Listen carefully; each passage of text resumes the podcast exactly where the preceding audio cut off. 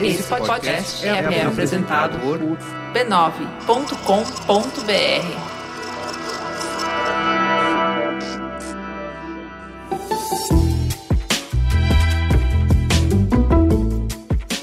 Mamileiros e mamiletes, eu sou a Cris Bartes e enquanto minha companheira de microfone, Juva Lauer, está no SXSW fazendo uma cobertura incrível do festival, eu vou tocando o barco por aqui.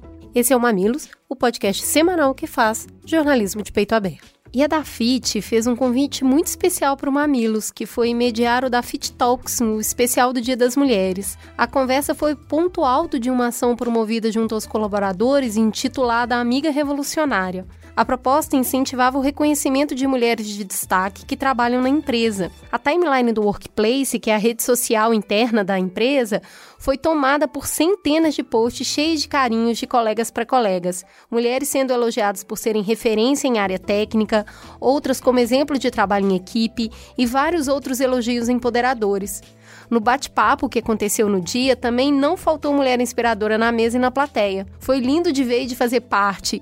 É, a conversa rolou solta e todo mundo se emocionou e se sentiu muito feliz em trocar experiências. Então, foi uma ação para, sabe, aquele negócio de tipo renovar as energias, assim, e ver que tem muita gente legal trabalhando no mesmo lugar e se sentir bem ali. Bom, parabéns, Dafit, e muito obrigada pelo convite. O Mamilos ficou muito feliz em participar. Mas essa semana não anda muito fácil. Tem acontecido tanta coisa que tá difícil de respirar. Além do aniversário de um ano sem Marielle, também teve a tragédia de Suzano. E diante de tanto luto, estamos com o coração apertado e a gente sabe que todo mundo nesse momento fica sem saber o que fazer para tornar o ar mais respirável. Então a gente tem mais uma coisa para conversar. Lembra dos programas 151 e 152 do Mamilos, todas as letras do arco-íris? Se você ainda não ouviu, vale muito a pena. Nele tem a participação do Irã Gustini, que, entre outras coisas, é responsável pela Casa 1, que é um centro de acolhimento GLBT aqui em São Paulo. Essa semana ele fez um post nas redes sociais que eu vou ler na íntegra para vocês. Comunicado importante: quando criei a Casa 1, ela tinha um tempo de início, meio e fim. Na minha inocência, em um ano conseguiria mostrar para as pessoas a necessidade do espaço e coletivamente o projeto seguiria. Muitos embarcaram na ideia, centenas eu diria, ajudaram de todas as formas possíveis. O projeto cresceu, mas muito mais do que eu poderia imaginar. Foram mais de 200 pessoas acolhidas em dois anos, atualmente com 20 residentes, 41 crianças que frequentam diariamente o centro cultural, 100 pessoas por dia em busca de roupas de doação, cerca de 300 alunos por mês estudando inglês, espanhol, costura, canto e yoga. Outras centenas de pessoas atendidas online mensalmente. 70 pacientes em processo psicoterápico na clínica social e alguns números a mais. Tudo isso foi feito com cerca de 40 mil reais mensais em uma cidade onde o transporte público está a R$ 4,30 e onde oferecemos almoço e jantar não só para os moradores e moradoras, como para todas as crianças. Gastamos todos os meses 13 mil reais apenas de aluguel. O valor que arrecadamos pelo financiamento coletivo tem sido fundamental durante esse período, mas não alcança o valor que precisamos para manter o atendimento funcionando e ele tem crescido muito. Semana passada, tive que pedir doações de alimentos não perecíveis. Dois anos de trabalho, parcerias com empresas gigantes, apoio de muita gente legal e ainda precisamos pedir arroz e feijão. Passado esses dois anos, vai o alerta. Não dá mais. E por isso esse post. Anunciar que a Casa 1 acaba em dezembro de 2019 diante desse governo pavoroso, do sucateamento dos serviços públicos, da escassez de editais e fontes de financiamento, da negativa de empresas a pagarem por serviços como consultoria ou então patrocínio de um projeto de pessoas de GLBT em vulnerabilidade, não vamos ter saída se não fechar as portas. Seguiremos ao longo do ano tentando editais, projetos de empresas, incentivos e doação de pessoas físicas, mas tendo em vista os últimos cinco meses,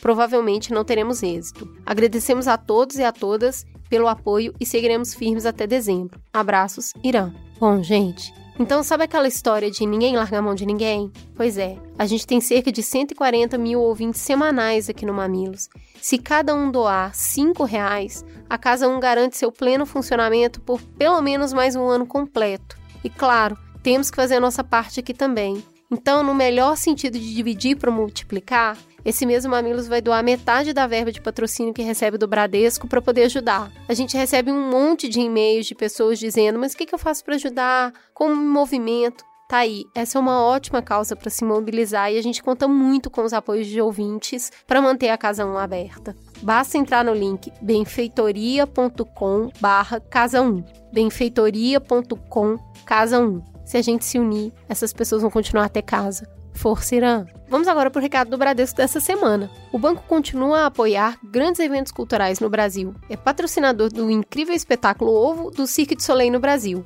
e quer propor uma imersão aos usuários através das redes sociais do banco. O espetáculo Ovo retrata as mudanças de um ecossistema de insetos e narra a história de amor cheia de desafios entre um inseto desajeitado que se encanta por uma joaninha. É uma mistura encantadora de meio ambiente, fantasia, ritmos, movimentos e sons, com muita brasilidade, do samba ao forró, do funk carioca ao baião e ao carimbó. Uma diversidade que também tem tudo a ver com Bradesco que está em todo o Brasil e fala com todos os brasileiros. Fique de olho nas redes sociais do banco, que vai ter muito conteúdo bacana lá sobre o espetáculo Ovo do Cirque de Soleil no Brasil. Teta, senta que lá vem polêmica. Vamos então para a teta. E temos uma mesa hoje com gente de casa e gente nova. Vamos começar por quem já chega e abre a porta com a senha. Thaís Fabres, por favor, se apresente para quem ainda não te conhece. Oi, gente, eu sou a Thaís. As pessoas já, já reconhecem minha voz na rua, é uma loucura. Eu sou sócia da 6510, que é uma consultoria especializada em mulheres. A gente estuda comportamento feminino o tempo todo. Também posso dizer que sou ativista feminista? Por favor. Sou ativista feminista. É, eu, eu gosto muito de falar que eu sou ativista depois que o presidente falou que ia acabar com os ativismos. Tá certo. E Maiana Rodrigues, por favor, quem é você na fila do pão? Conte para os nossos ouvintes. Eu mesma. Na fila do pão eu sou a que vai comprar um sonho. Eita! Eu sou Maiana Rodrigues, né? Atriz pornô, diretora pornô e faço milhões de outras coisas no conhecido trabalho normal, né? Padrão, sou bartender, sou produtora geral numa agência de eventos. Mas o pornô é minha paixão. Assim. Também sou burlesca. Tá tudo ali meio misturado, né? Striptease, performance, pornografia. Produção. Produção, de certo modo. E temos também na mesa Thaís Mayumi, mais conhecida como Mayumi Maldita. Mayumi, quem é você na noite? Eu na noite só que bebe demais. Profissionalmente, eu sou formada em rádio e TV, trabalho com televisão, e também trabalhei com pornografia, edição, câmera, direção, produção, com tudo que esse meio pôde me dar, além de também produzir um festival chamado Pop Porn durante alguns anos e ser curadora ano passado do Pop Porn só com temática feminina, ou seja, só diretoras mulheres. E também a gente promoveu uma mesa de bate-papo, além de filmes pornôs, a gente também passou Chega de Fio Fio, Afinal de contas, não adianta a gente falar sobre sexualidade positiva se a gente não fala também sobre o que a gente tem de problema e mazela na nossa sexualidade atualmente. Certo, então vamos lá, do que nós vamos conversar hoje? Os habitantes de Atenas, há cerca de 2.500 anos, adoravam ver representações de sexo e nudez. As ruas eram decoradas com estátuas de corpos bem definidos. Nas casas, cenas eróticas enfeitavam vasos.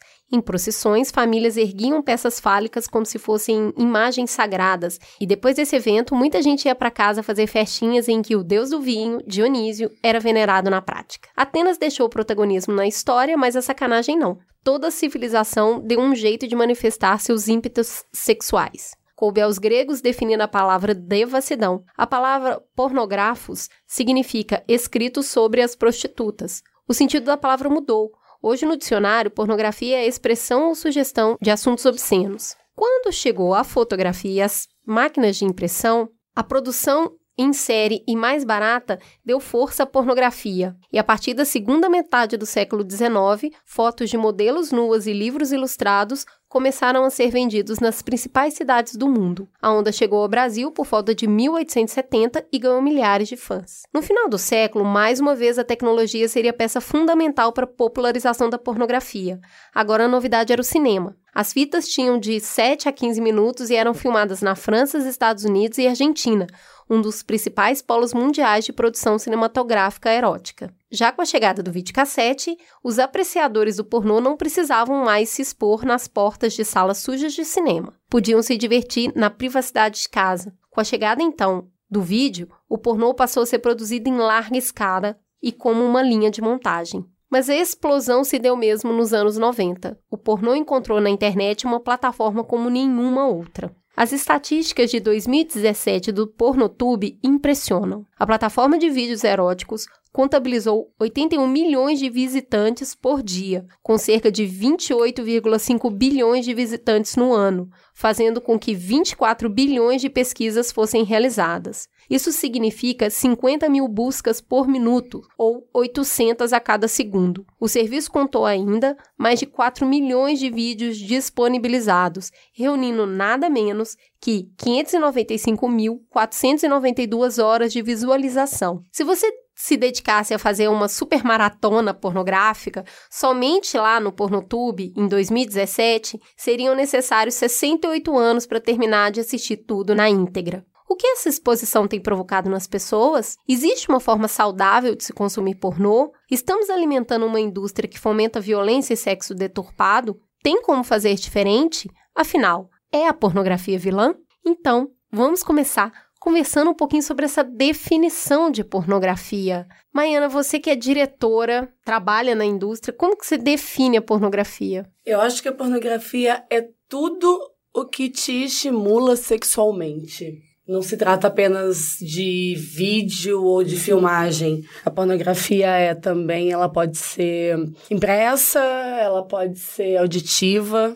A partir do momento que ela te estimula sexualmente, eu já colocaria dentro do espectro ali da pornografia. E todo mundo aqui nessa mesa consome pornô atualmente? Como que é isso? Eu não tô consumindo atualmente. Thaís não consome. Eu consumo, mas eu consumo os das pequenas produtoras independentes. Mayumi faz é, curadoria. Maiana, como que é o seu consumo? Eu consumo bastante pornografia fetichista e de BDSM e de produtoras também mais independentes e em sua grande maioria produzida por mulheres. Tava até falando com a Mayumi aqui antes da gente começar sobre a produtora nova da História, que é um conteúdo feito por ela, vendido por ela que é uma coisa que eu tenho consumido atualmente. Interessante. Bom, eu não consumo pornografia há bastante tempo. Eu mal durmo. não, não faço consumo, mas a gente já tem um programa que a gente fez uma conversa bem relax entre amigas sobre pornografia. A Thaís até tava. Se você não ouviu, volte a esse programa escute. A Thaís simula um orgasmo nesse programa. Não precisa ouvir. Esse vai ser bem melhor. tem gente profissional falando. E na época eu falei muito sobre esse pornô novo também, que a gente vai explorar um pouco mais aqui. Mas voltando aqui, quando a gente vê esses números da indústria, a gente fica realmente chocado. É muito conteúdo e é muito mais gente assistindo esse conteúdo. Ao que vocês acham que se deve essa overexposição? É porque tá mais fácil consumir ou porque as pessoas estão mais interessadas nisso? Eu acho que é porque é mais fácil, né? Quando a gente era nova, Pra gente ver um filme pornô, a gente tinha que, tinha que ir numa locadora, ser vista pelas pessoas da locadora, entrar numa salinha à parte, porque nunca era num lugar. Tipo, você não tava andando num lugar normal. Não era. Lá. As pessoas te viam Era uma salinha, sala. né? E na, no, no meu bairro, por exemplo, a sala tinha uma iluminação meio vermelha. Então, tipo, você entrava ali e já sabia o que você tava fazendo. Menor de idade não conseguia consumir. Não que a pornografia seja adequada a menores de idade, mas hoje a gente sabe que o controle parental na internet não é uma coisa 100%. Uhum. As pessoas não conseguem afastar os filhos da, da pornografia 100%. O jeito que a gente comunica sexo para adolescentes e crianças é muito ruim. Então ele vai, eles vão buscar informação e conteúdo na internet. Tem o que da curiosidade também, né? De ver.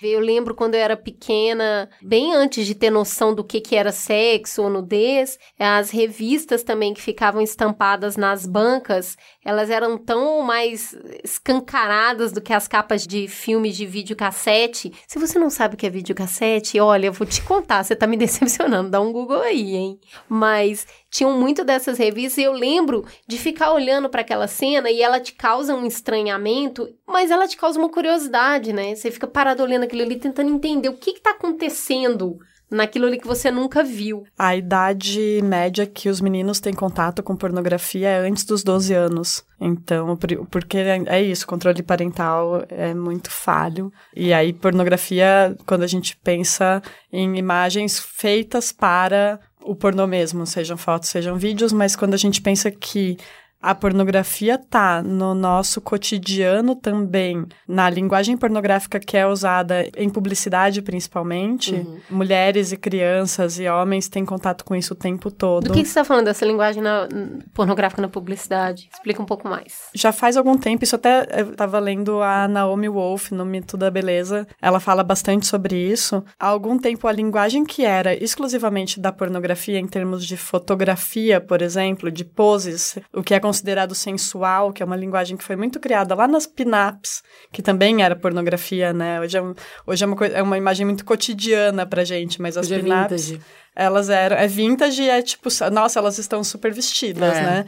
É, mas as pin-ups, elas eram feitas para os homens se masturbarem na guerra, né? Então, era uma imagem pornográfica. Isso vai virando cotidiano, e isso é assimilado pela publicidade em larga escala, mas não apenas essa imagem que começa ali com as pin-ups, mas ela vai também para a pornografia mais violenta. Então, uma puxada de cabelo, uma, uma visão de cima para baixo, numa visão de submissão da mulher. Eu lembro de uma peça de mulher pisando em homem, mulher homem pisando, pisando em mulher homem, gente se mulher. fingindo de cadeira ou de mesa. Uhum. Uma linguagem né? bem ah, final dos anos 90, início dos anos 2000, né? Que tem a, a cena punk, que traz muito também da questão da submissão. E, e toda essa, essa linguagem do fetiche que vai saindo do, do submundo... Submundo é feio de falar, né? Mas do, de uma é, coisa mais... Vira, é da subcultura para virar mainstream e virar cotidiano, principalmente na publicidade, porque sexo vende, né? É, então, quer dizer, a gente começa... O, o que eu acho interessante é que a partir da introdução a gente vê que, gente, olha, não é porque tem internet que tem pornografia. A gente, desde que o mundo é mundo, estamos trabalhando com isso, senhora. Esse negócio também do acesso da, das crianças terem acesso à pornografia porque existe a internet é meio que mito, porque o meu contato com pornografia, meu primeiro contato com pornô foi com 5 anos de idade. Eu assisti num um pornô da Silvia Sente, que eu lembro até hoje, na TV a cabo, porque meu pai simplesmente esqueceu a TV aberta. Ai, gente, me dá um suador quando eu ouço essa história. eu assisti, Ai, fui gente. pra baixo da cama e foi a primeira vez que eu me masturbei. Eu não sabia, mas eu sabia que eu queria fazer alguma coisa, eu tava me tocando, fiquei de castigo depois que eu fui pega, etc. E dois anos depois um disso... Um jeito bem bom, né, de explicar, inclusive. E dois anos depois disso, eu tive meu, um outro contato direto com pornografia, que foi com aquelas fotonovelas pornô, que eram revistinhas que, né, tinha toda a série do sexo, toda a transa, até a introdução da transa, como que começava a história, tal, tal, só que em revista, como se fosse, sei lá, uma revistinha... Turma é um gibi, uma turma da Mônica pornô, né? só que de fotografia, A né? minha foi assim, tava no banheiro da casa da minha avó fazendo um xixi, tinha o quê? Uns nove anos, talvez, por aí. E aí eu olhei assim, sabe aquelas pias que ela tinha coluna de louça? Uhum. Aí eu olhei assim e vi alguma coisa atrás da coluna da, da louça, assim, enrolada no cano. A hora que eu levanto lá, vou e puxo, vem uma revistinha dessa. Essas revistinhas de mil fotonovelas. Gente, assim, eu olhei aquilo aí, toda hora eu ia no banheiro. Porque eu queria ver de novo, eu fiquei muito curiosa. É, Fica. É, é instintivo, nojenta. né, Fica. pra gente. É. é. instintivo. Só que esse é o primeiro contato que a maioria de nós tem com sexo. Porque você não vê outras pessoas fazendo sexo. Sim. Normalmente, uhum. né? É, e também porque a gente, por mais que você tenha aula na escola sobre educação sexual, o que a gente tem hoje, não passa nem perto de falar assim, olha, sexo dá prazer para as pessoas. Uhum. Então as pessoas... Não, imagina. Na minha pessoas... época era assim, não faça isso que engravida. Exato. Ou, ou pega doença. Isso. É. Ó, tá vendo essas fotos aqui? Isso aqui que acontece com as pessoas. Elas ficam muito doentes Transou. e morrem. E outra coisa é isso aqui, ficar grávida, sua vida vai acabar. Era essa é. a introdução sexual na Exato. escola, tá? É extremamente moralizante. Aí você, você bate o olho em duas pessoas fazendo sexo e tendo prazer. E tipo, parece que é bem legal, né? Amigo, é óbvio que você vai falar, eu quero saber o que é isso. E é óbvio que você vai começar a ficar olhando mais. Além do, tipo, você estava falando agora sobre o lance do mito da beleza e da sexualização de algumas imagens. E aí tem um negócio que é, tipo, a definição de pornografia pro Jorge Leite, que é um sociólogo, é a pornografia é o sexo dos pobres. Porque o sexo, o bonito, o que a gente chama de erótico, o que o Cauã Raymond disse outro dia que gostava que era pornografia classuda, deixa de ser pornografia. Uhum. Porque vira é erótico, aquilo. né? É erótico, é. e pessoas banhadas em óleo, fazendo poses sensuais. Numa locação maravilhosa. De, mas pra uma marca uhum. que custa cada roupa dois mil reais. E aí deixa de ser pornografia. Isso é, aí vira erotismo, vira qualquer coisa. Porque pornografia é o sexo dos pobres. Uhum. E aí é também por causa disso que a gente começa, tipo, a deixar a estética da pornografia. Aliás, a gente deixa não, né? Os homens. Porque a criação é deles, né? Quem consegue desenvolver durante anos e tem uma conversa direta com um público são os homens com homens mesmos. E aí é tipo. É homem produzindo para homem. Exato. É. É o perigo da história única, né? Que a Chimamanda já falava. Que é, você só tem um ponto de vista sobre sexo, esse é o, e é o ponto de vista dos homens cis, hétero. Vamos dizer que brancos, né? Vamos na sua dizer. maioria. Vamos dizer que com grana. Sim. É, isso vai pra masculinidade tóxica muito rápido, né? Não, quando a gente vê o tamanho da indústria, é difícil saber o tamanho dessa indústria, mas tem uma organização chamada Trisius, que é- ela é responsável por ajudar ex-profissionais do sexo e eles afirmam que o lucro da indústria nos Estados Unidos foi de 13 bilhões em 2006, mais do que as principais ligas esportivas do país. Mundialmente, esse número chega a 97 bilhões de dólares também em 2006, ou seja, já é um dado bem defasado. Mas ainda nessa época já era mais que o dobro que a Microsoft. Então é um mercado muito rico, muito poderoso. É um mercado masculino, né? Quando a Eu gente tenho- vê de, de diretores, donos de produtoras e tudo mais. Eu tenho uma. Du... É, não, é exatamente. É, realmente, mas eu tenho uma questão aí, que a gente chega em 2019 com. Tipo, 2006, o YouTube mal tava desenvolvido direito. Aham. Em 2019, quem tá na indústria pornográfica não tá lucrando esse tudo. Sim, Porque teve tem um boom, né? Xvideos, E tem- hoje tem muita coisa Pornografia gratuita. amadora também, É, que trouxe a pornografia gratuita, né, e natural pra todo mundo. Então as pessoas Com- falam, ah, eu vou consumir aquele ali que é de graça, é amador. Com a, a popularização de vídeos em stream, o consumo se altera por completo. Não é mais, ah, eu vou pagar. Uhum. O brasileiro, por exemplo, tem problemas seríssimos em pagar. Ah, jura? Quando- é, em pagar, por pornografia, nossa. Conteúdo, né? E aí, quando as pessoas vêm me falam, não, mas como? Porque, eu não- tipo, como eu vou saber que as atrizes e os atores são tratados de maneira correta? Tipo, pague pelo seu pornô. Se você, tudo que você não paga pra consumir, você faz parte das pessoas que estão explorando. A gente tem falado nisso em roupa, em comida. E é óbvio que a gente fala isso também na indústria, né? Pra Sim. manutenção da produção de conteúdo, pra ser justo financeiramente pra todos os envolvidos, precisa ter dinheiro, precisa Sim. ter Porque assim, a pornografia é uma vilã muito fácil, sabe? Se a gente se questionasse tanto quando a gente questiona sobre a pornografia, sobre a indústria têxtil, a gente tá falando sobre Uhum. mulheres e pornografia. Se a gente se questionasse do mesmo jeito que a gente questiona sobre a indústria têxtil, a gente não consumiria de quase ninguém. Porque pode ser até que o seu produtor, o seu produtor pequeno consiga pagar a sua costureira de maneira honesta, não, não, não. Mas quem fez o tecido? E aí, quando a gente É, a, a escala é grande, é, né? e é a mesma coisa na pornografia. Então, tipo, tá. A gente sabe que, tipo, por demanda, se eles conseguem produzir 60 vídeos, ele tem 60 vídeos pra lucrar. A pessoa que produz três vídeos, ela tem esses três vídeos pra lucrar no ano. O consumo é voto, em todas as questões, mas na pornografia o consumo é voto. Se você tá, tipo, ah, dando clique pro cara que já faz massivamente e já faz coisas que você não gosta, você tá dando dinheiro pra ele, sabe? Eu acho que é interessante esse raciocínio, porque é o mesmo raciocínio de caça-clique que a gente fica falando, de dar clique pra chamada, que vai remunerar um conteúdo que não é legal. Então, eu acho que o raciocínio se mantém muito mesmo. E quando a gente traz essa conversa de perfil, é, aí a gente começa uma conversa de perfil sobre quem consome pornografia no Brasil. O que a gente tem aqui são 76% homens e 24% mulheres. A maior parte é jovem, 58% tem menos de 35 anos, e de classe média alta, 49% pertence à classe B. E, e aí tem um relacionamento sério, são 69% casados ou estão namorando, e além disso, 49% do público consumiu o ensino médio e 40% tem curso superior.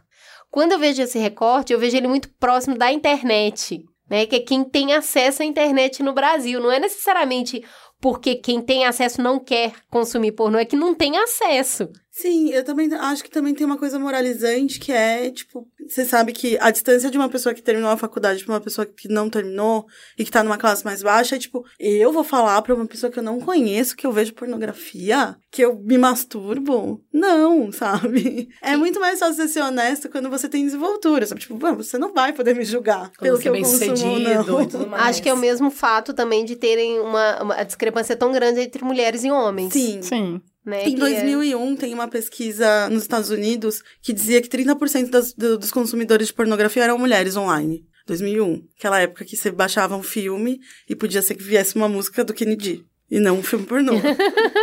e demorava dias. É, E elas já tá- e já estavam consumindo, sabe? Eu acho que tem muita gente que tem ainda muita vergonha. A nossa sexualidade, em especial judaico-cristã, né, toda essa nossa cultura, as pessoas não têm coragem de contar o que elas veem e às vezes elas não classificam o que elas veem como pornografia. Mas a internet sabe. Exato. A Porque eu acho que o dado mais atual, que é do Pornhub, que eles lançam um relatório todo ano, já mostra que é coisa assim, 40% mulher, 60% homem. Isso. Sim. qualquer Que eles pegam os dados tipo. mundiais também. É.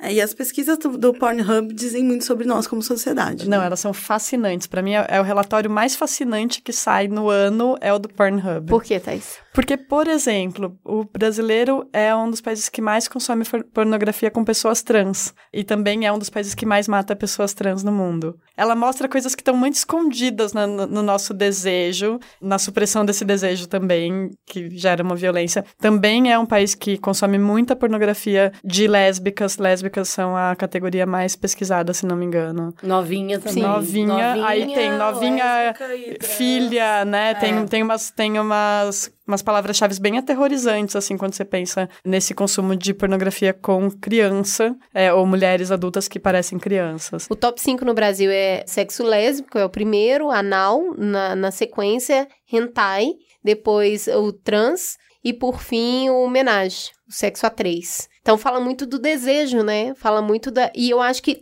do desejo paralelo ao bizarro, aquilo que me chama atenção porque eu desconheço. Então, é, é aquilo que não a sociedade não fala, a gente não conversa. Então, eu acabo fazendo uma ponte com o espaço da fantasia. Eu vou pro espaço da fantasia. Mas por você pega hentai, né? Na- Não, não dá mais pra ser mais fantasia do que um desenho animado, né? É, mas é que a gente também tem uma parcela de população que consome muita coisa asiática, K-pop. É. É só você ver essa fila que tem na frente do, do Allianz Parque, né? Hoje que vai ter um show do BTS. Se consome muito. E aí, se, como se consome muito, se quer se consumir as mesmas coisas. No Japão, ela é proibida em determinadas partes. Você só pode fazer pornografia no Japão se você colocar mosaico nas Blur. genitálias. Você bota, bota um blur. É, você põe blur ou mosaico. É proibido mostrar penetração. Então eles começam a fazer o hentai, onde a penetração é feita por tentáculos de, de polvo. É. Porque aí é algo similar a um pênis, mas não é um pênis.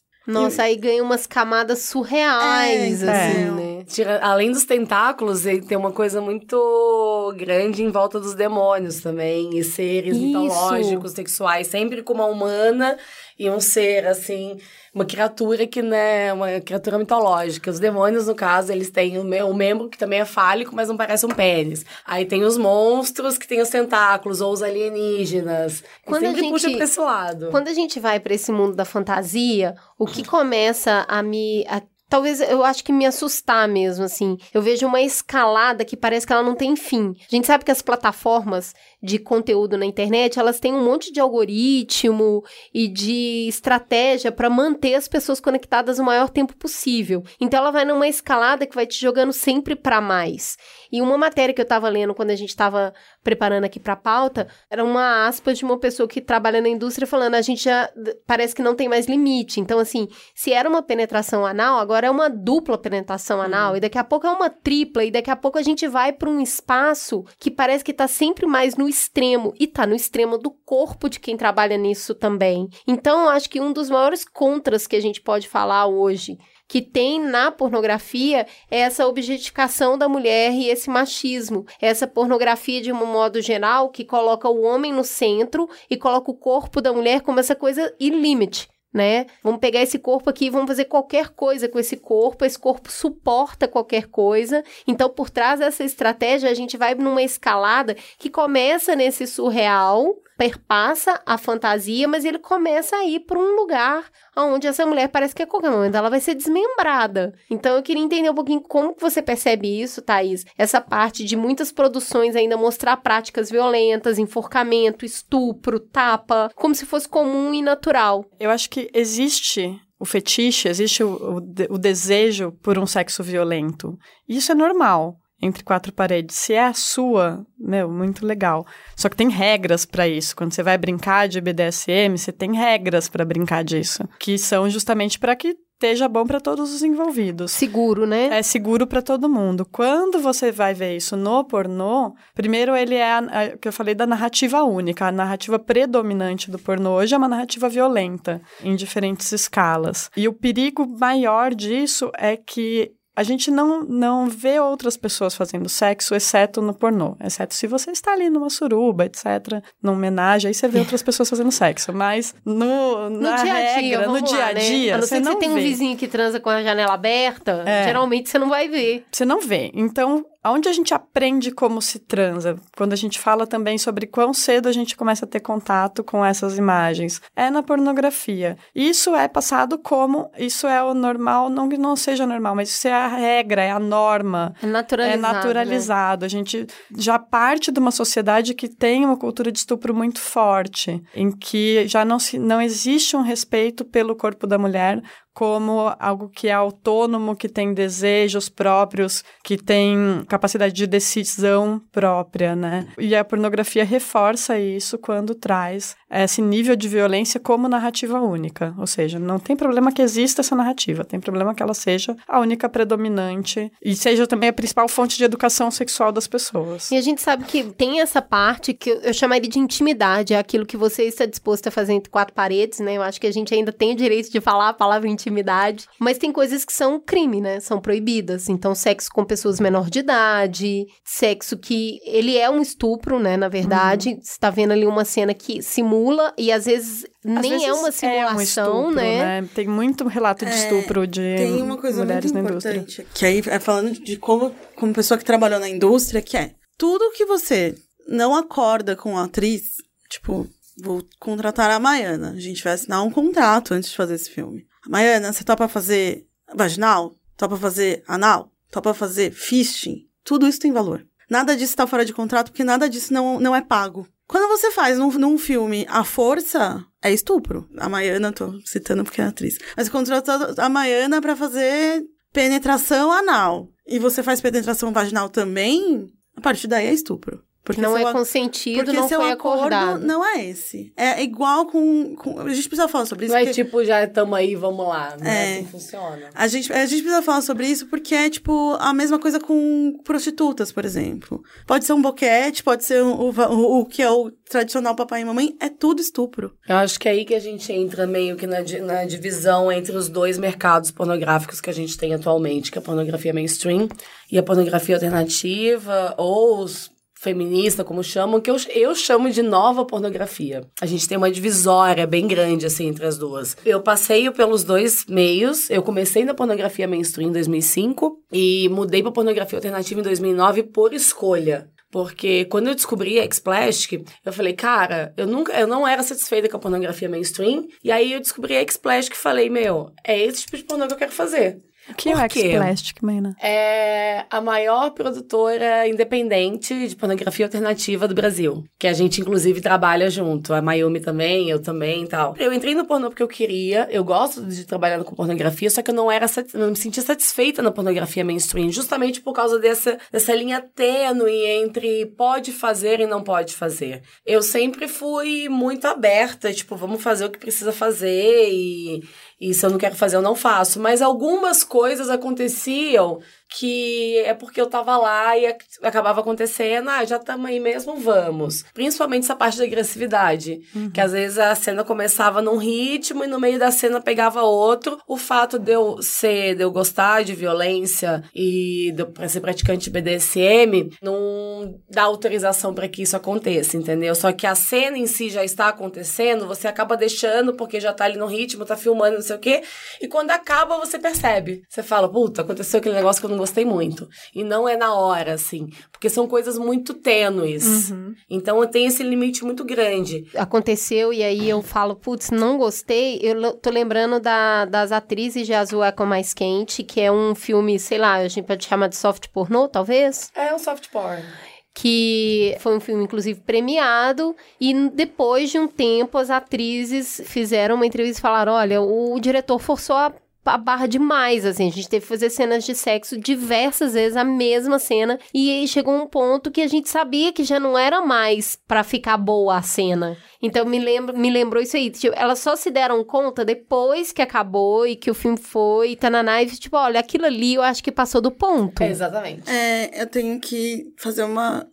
O azul a cor mais quente a gente tá classificando aqui como soft, soft porn, mas ele, ele foi vendido para todo mundo como coach. Ele é, ele não, ele é um Mas filme é pornô de rico, né? É um pornô de rico. A minha questão é essa, assim, sabe? Tipo, porque essa pessoa não assinou uma pornografia. Então, tipo, por mais que a gente queira, a gente coloque no mesmo lugar, sabe? A gente tá falando de tipos de filmes e cinemas diferentes onde esse tipo de abuso acontece. Aham. E aí a gente tá falando sobre capitalismo e o poder dos homens. Isso em qualquer, em diversas indústrias. Não só na pornografia, né? E aí, quando a gente tá falando dessa coisa nova, que é a- o outro lado, que é pra onde você foi. É, eu, eu percebi que você pode ter o controle de como é feito e como você quer que aquilo seja visto. Porque na pornografia alternativa, tudo é dialogado antes. Sabe, você não faz nada que você não se sinta à vontade, você não vai gravar com uma pessoa com quem você não se sinta confortável. Então, tudo é muito bem discutido e a gente faz parte meio que do processo inteiro, assim, porque se a gente vai gravar uma cena, é, eles expõem desde o começo como vai ser o roteiro, com quem a gente vai gravar, onde vai ser a locação. Ah, isso aqui- eu queria fazer isso, isso e isso. Você faz? Ah, não faço. Ah, tá bom então. Então, o que, que você faz? E aí a gente vai moldando aquela cena pra ficar no formato dos atores e das atrizes. Sabe? E aí, no final, você tá super contente com o resultado, porque é divertido, você tá trabalhando com pessoas que você gosta, com quem você tem afinidade, você fica satisfeito com o resultado. E acaba sendo. Eu acho que a satisfação é eu falar: essa pornografia que eu tô fazendo é a porno- a pornografia que eu gostaria de consumir. Acho que uma das coisas mais interessantes dessa história que você traz pra gente é justamente um dos principais contras que a gente tem na pornografia mainstream, que é a ideia equivocada da performance sexual. Exatamente. Tudo que a gente tá falando aqui é, ó, um resumo é, a gente não fala sobre sexo e não vê sexo. Quando a gente vê, ele é um sexo muito do, de um ponto de vista que é irreal, Fantasioso. Fa- Ele é um fantasioso prejudicial, onde o corpo da mulher não é um corpo comum, aonde a performance do homem não é uma performance comum, feito de um jeito que não envolve nenhum tipo de relacionamento afetivo. Uhum. Então, esses homens com pênis enormes, sempre rijos, demonstrando um eterno gozar, isso também descaracteriza ou deturpa a percepção que os homens têm da performance que eles deveriam ter na Sim. cama com as mulheres. Além deles também irem pra cama com essas mulheres acreditando que a Aquela penetração que é é, a tem que boa. chegar e penetrar, né? Porque não tem preliminar em filme pornô. A preliminar ela já é num nível de agressividade, de intensidade muito forte e que aquela mulher vai ter aquele corpo e que ela vai gostar daquilo. Eu tava lendo uma entrevista da Pamela Anderson falando que já cuspiram e bateram nela no sexo, porque o cara falou, "Não, mas- mulher não gosta disso? Não Aí é assim? também tem outra questão, sabe? Porque eu fiquei muito tempo namorando com um gringo, tipo europeu. Tem uma questão muito importante aí que é americanos e nós latino-americanos temos por mania não perguntar as coisas. Cara, eu tava eu comecei a sair com um irlandês, o irlandês virou pra mim e falou assim: "Antes de transar, posso fazer isso? Posso pôr a mão aqui? Posso Tipo, cara, Sexo é uma é um contrato. Diálogo, é, né? Não, é um diálogo, mas é um contrato também, sabe? Porque você tá ali na sua maior vu- vulnerabilidade com outra pessoa também na maior vulnerabilidade dela. Se vocês não dialogam sobre o que pode e o que não pode, isso também é uma coisa que eu aprendi muito com o BDSM.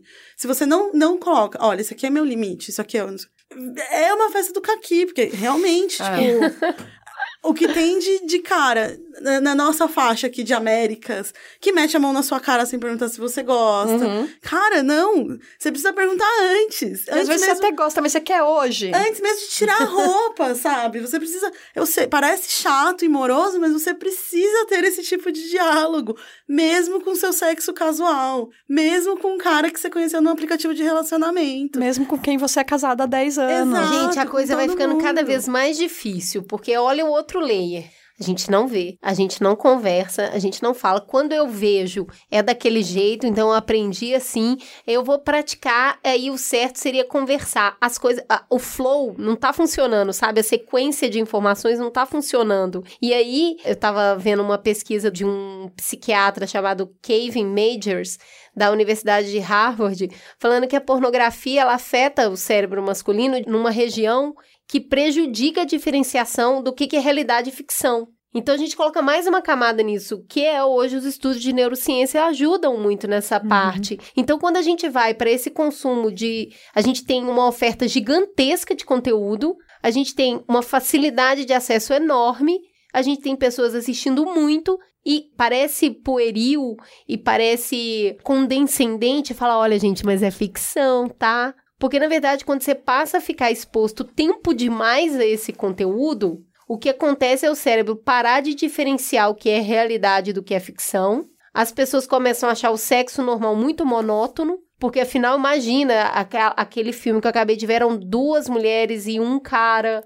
Eles fizeram sexo no lustre, era uma coisa que podia cuspir, podia fazer tudo quanto é coisa, e aqui o meu é papai e mamãe. Então, a fantasia, ela toma um, uma capacidade ali que deixa o natural e o cotidiano muito monótono, e o que a gente vê é uma série de pessoas indo pro vício da pornografia, porque ela começa a escalonar e aí você começa a tornar-se dependente desse conteúdo e o seu cérebro se torna dependente desse conteúdo que te leva para esse espaço que você não consegue realizar no dia a dia. Então a gente pediu algumas pessoas para mandar depoimento para gente dessa relação abusiva com a pornografia e eu vou ler alguns depoimentos e a gente vai perceber aqui como casa com muito do que a gente está falando até então. Olha que interessante. Fui perceber que sou viciada em pornografia ano passado. Eu comecei a ver com 12 anos. Então, ping, idade. E o hábito só se fortaleceu quando eu entrei num grupo de WhatsApp de meninos do meu prédio aos 15 anos.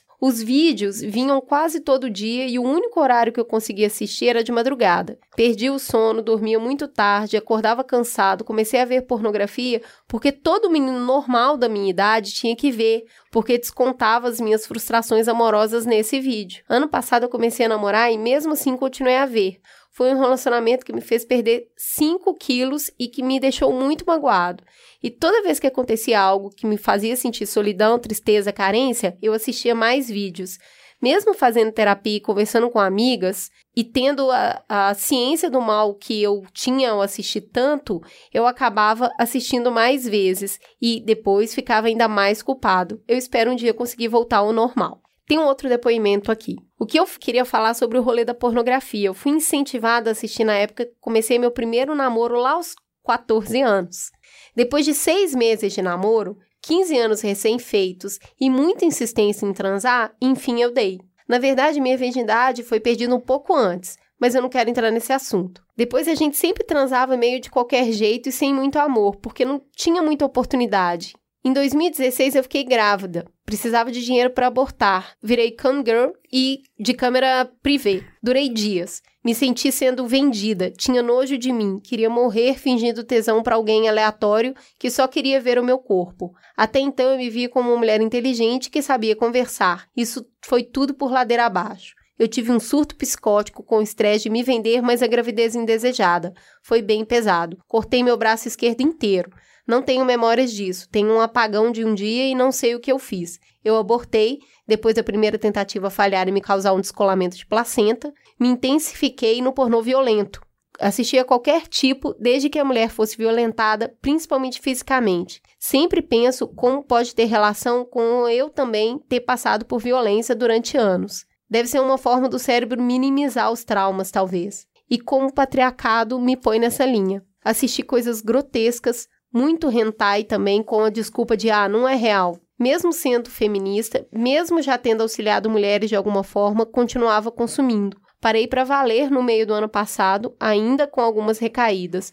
Honestamente, considero que eu fui viciada em pornô e isso afetou drasticamente a minha vida sexual, que passou por ser pautas de muitas agressões. Sair roxa de uma trans era glorioso, motivo de orgulho. Fazer piada com BDSM, ninfomaníaca era o ápice. O pornô quase me destruiu como uma mulher e como uma pessoa, e eu estou me recompondo agora. Eu vou conseguir me libertar totalmente das amarras da pornografia e do machismo e não me submeter ao que eu fui ensinada a gostar e sim aprender a me conhecer de verdade. De novo, a gente volta pro autoconhecimento. Me considero viciada em pornografia por começar a assistir vídeos pornô e não conseguir parar. Ou seja, vejo vários em seguida e me masturbo em excesso. Se eu estou trancado no quarto, às vezes vem uma pessoa da família e bate na porta, eu atendo e em seguida volto e começo tudo de novo. Ou então começo a assistir pela manhã. Conheci muitos gêneros e sinto prazer com qualquer um deles. Parti então para coisas mais bizarras, já que os, os mais normais não me atingiam. O sentimento de culpa e nojo me corroem. Eu consumo pornô desde os 12 anos, mas só se tornou um problema quando eu percebi que a minha responsabilidade aumenta devido à entrada na faculdade e na vida adulta. O tempo que eu dedico à pornografia começa a prejudicar a minha vida acadêmica. Eu me sinto também mais ansioso e o que atrapalha os meus relacionamentos sociais em alguns momentos. Ver pornografia me prejudica a lidar com os meus sentimentos. Muitas vezes eu fujo da barra de encarar um sentimento ruim, e isso aumenta a frequência quando eu sinto solidão. Em outros momentos, é uma maneira de protelar tarefas, como o meu TCC. Recentemente, percebi que o consumo de pornô também me faz olhar o sexo de uma maneira diferente e irrealista, objetificar mulheres, e só passei a questionar isso há pouco tempo. Talvez, como eu ainda sou virgem, cheguei a ter medo de ter uma disfunção erétil muito comum nos fóruns que as pessoas falam que praticam masturbação demais. Então, assim, a gente tem uma pessoa que ainda nem praticou sexo e está exposta a esse nível de conteúdo. Mais um homem. Bom, eu tenho 34 anos e consumo pornografia desde os 14. Sou de uma família que nunca conversou abertamente sobre sexo, sexualidade. Uma família muito religiosa. Estudei em colégio católico durante a minha adolescência e ia muito à igreja evangélica. Foi através de um amigo da igreja que eu tive meu primeiro contato com pornografia e desde então eu consumo. Eu sempre fui muito acanhado nas relações de paquera. Eu tive minha primeira relação sexual tarde devido aos ensinos religiosos, lá pelos meus 23 anos, e a pornografia ainda não tinha acarretado problema nesse caso. Após uma época de muito estresse, eu tive depressão e o consumo de pornografia aumentou muito. Era nela que eu buscava alívio e prazer. Hoje eu vejo que a pornografia me prejudica.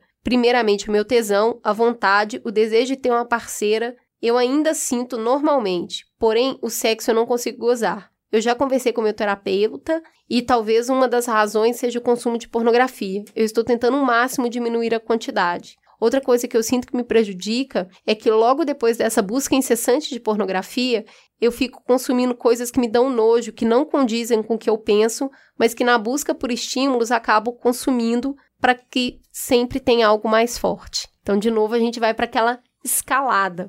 Eu tenho 28 anos e gostaria de falar mais sobre como esse assunto me afeta. Eu sou casada há um ano e antes já namorava há um ano sério. Eu sou gay e sinto que a pornografia atrapalha um pouco a minha vontade de fazer sexo com meu parceiro, pois eu acabo consumindo pelo menos uma vez por dia e consigo até ficar dois dias, mas logo sinto falta de consumir e volto para masturbação. Às vezes acontece até três vezes ao dia e para mim é uma forma de relaxar, de dar sono, de aliviar o estresse de uma semana cansativa. O problema é que fazendo isso eu não me dedico como eu gostaria ao meu parceiro, algo que considero muito importante, e acabo deixando ele tomar a iniciativa e ok, acaba rolando e sendo bom para os dois. Nunca tivemos problemas, mas sinto que poderia dar mais de mim, ter mais vontade de sexo. E às vezes eu acabo com preguiça e não o procuro. Então, de novo, a gente vê aqui que é em qualquer tipo, para qualquer tipo de pessoa e em qualquer tipo de relação. Eu vou ler o último aqui, que eu achei bem interessante, que é de uma mulher. Eu tenho 39 anos e consumo pornografia diariamente desde os 17, de 3 a 4 vezes por dia. É a primeira coisa que eu faço quando eu acordo. Enquanto tem gente que acorda e olha o Facebook, eu olho o Xvideo e o Pornotube. Me dá ânimo para levantar e começar o dia. Não sei como começou, mas sempre gostei. Nunca pensei como um vício. Se se comparar com o cigarro que a pessoa fuma quando está estressada, talvez seja, pois a pornografia para mim tem essa função, mas não acho que atrapalhe o meu dia a dia ou a minha saúde. A minha vida sexual é ótima e o meu parceiro não se importa e até incentiva. Eu só evito contar para as minhas amigas, pois elas costumam ficar horrorizadas. Mas vocês viram que tem em todos os relatos tem o mesmo componente, que é eu uso para me distrair, eu uso para não ficar triste, eu uso para não pensar, assim como o cigarro, Uhum. É, e eu acho que não é exatamente. É porque eu, eu, eu, faço mais ou menos isso, mas eu faço isso com orgulho e preconceito. Toda vez que eu preciso não pensar, eu ponho esse filme para assistir. tipo. Tem um pouco disso. Eu, eu todos e, os relatos que chegaram de vício é de pessoas que começaram a consumir muito cedo e tem muita gente que consome há muito tempo. E eu acho que tem essa relação muito de ter a vergonha de estar tá consumindo aquilo. Não tem, tem uma relação de culpa muito grande. Eu não deveria estar consumindo, eu sou casado eu deveria estar tá entregando isso pro meu eu parceiro. Tenho um ponto de vista relacionado a vício, que é a projeção, sabe? Eu acho que o problema em si não Óbvio que a pornografia faz parte de um todo, né, que constrói vários problemas que a gente tem recorrentes aí, tanto com o ensino sexual, tem muita gente que começa a vida sexual na, com assistindo pornô antes mesmo de começar, e teve vários relatos aí, Isso. mas que as pessoas precisam entender que todos os tipos de vício que a gente possa vir a ter são projeções de coisas com as quais você quer uma fuga. Então, se eu falaria para todo mundo, ai, mas eu consumo pornografia para me desestressar ou porque para idealizar coisa, fala, amigo, vai fazer terapia.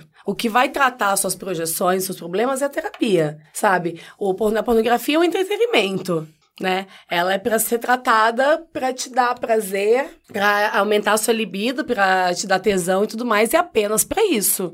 Se você tá usando pornografia para poder é, resolver um problema, você tá procurando uma fuga e você tá querendo justificar essa fuga na pornografia, enquanto você deveria estar fazendo terapia. E aí qualquer coisa vicia também, e né? isso vale para tudo. Tem gente isso que é, é viciada droga, em moto, é. sei lá, chocolate. Isso é pra tudo. É, natação. O qual que é o problema?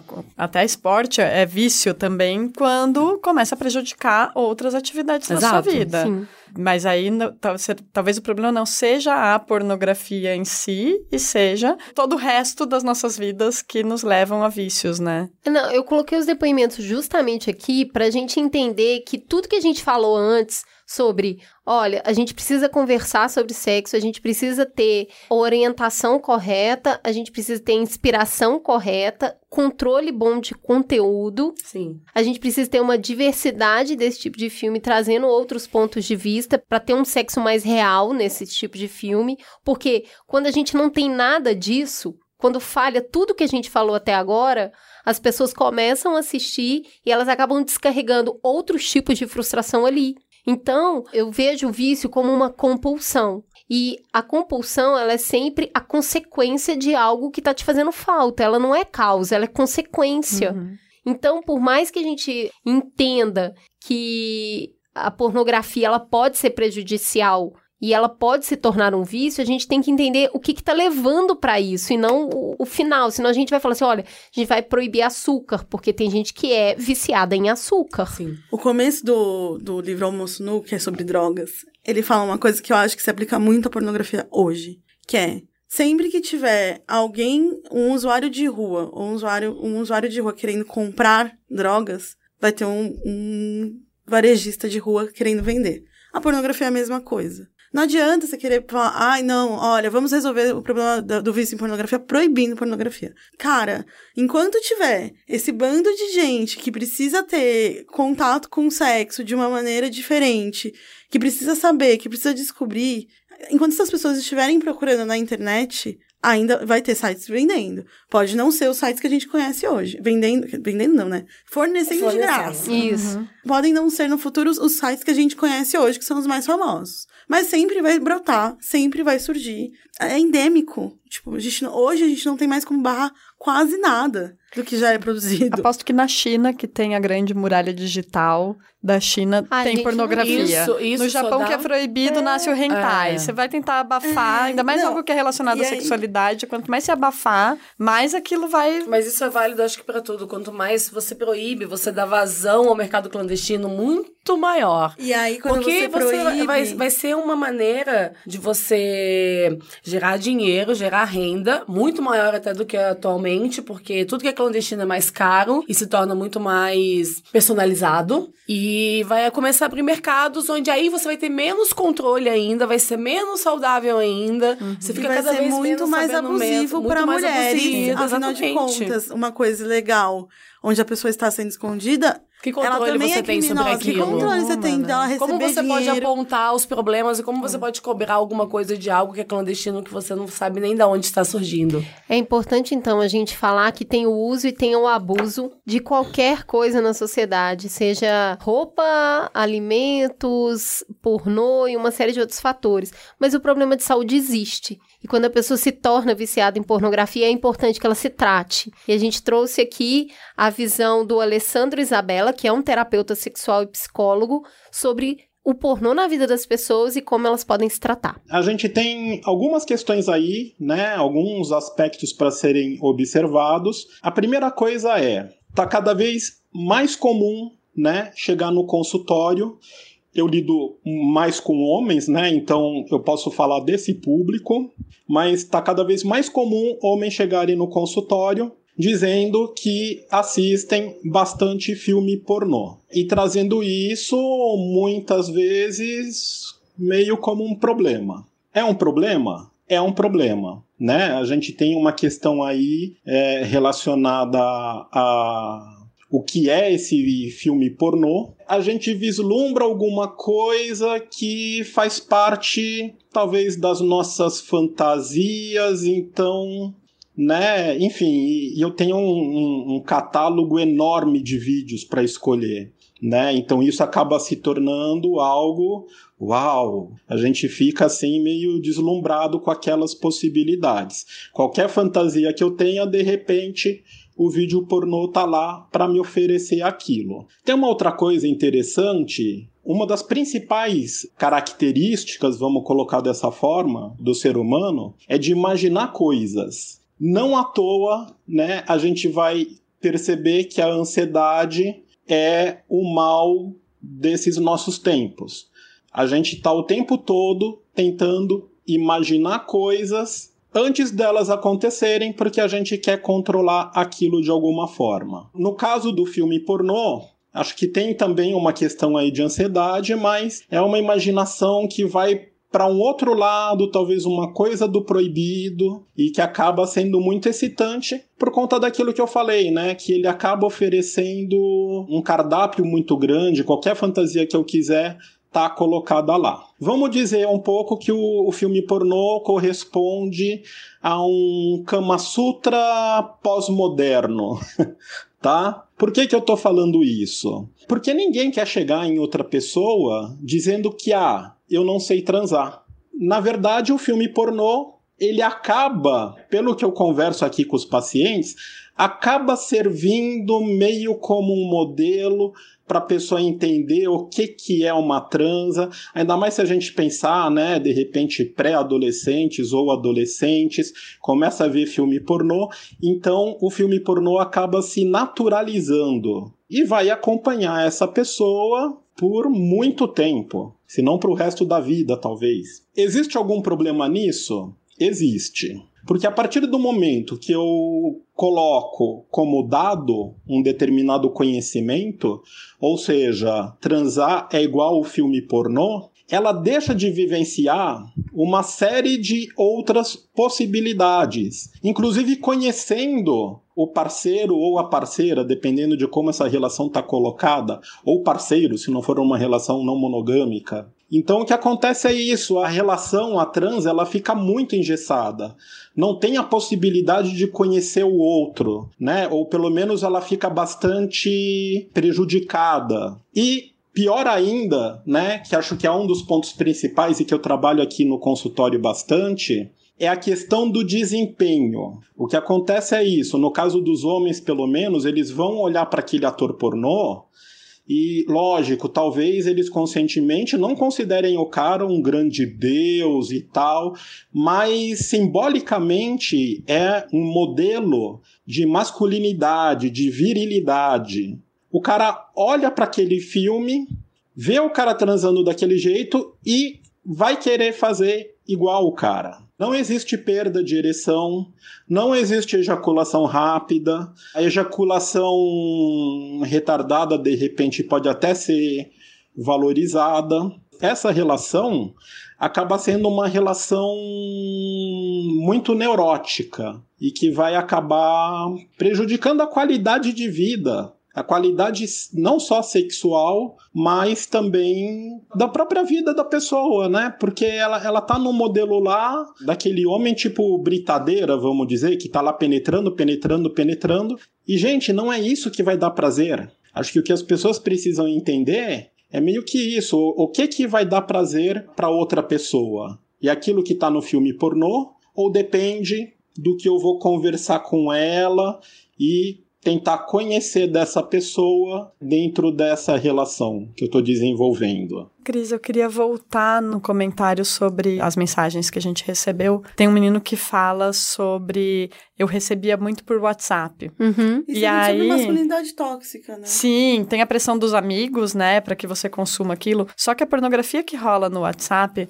ela não é apenas a pornografia produzida em estúdio, com contratos, com regras que muitas vezes não são seguidos, como a gente falou, mas ela é muito a pornografia produzida sem consentimento da mulher. Isso é Sim. crime. É, preciso e isso é crime. Então, vazou o vi- a sex tape de fulana, ou vazou, o vídeo vazado é crime. E, amigos, deem um toque nos seus parceiros quando eles compartilharem este tipo de vídeo. Não aceite receber esse tipo de vídeo dos seus amigos, não assista. Porque quando você assiste ou você passa pra frente, você está cometendo um crime, mas Exato. Ainda que não fosse crime, você está desrespeitando o corpo de uma mulher e a vontade de uma mulher que não queria que aquilo fosse visto. Então isso é super grave também, né? Com o que você se excita?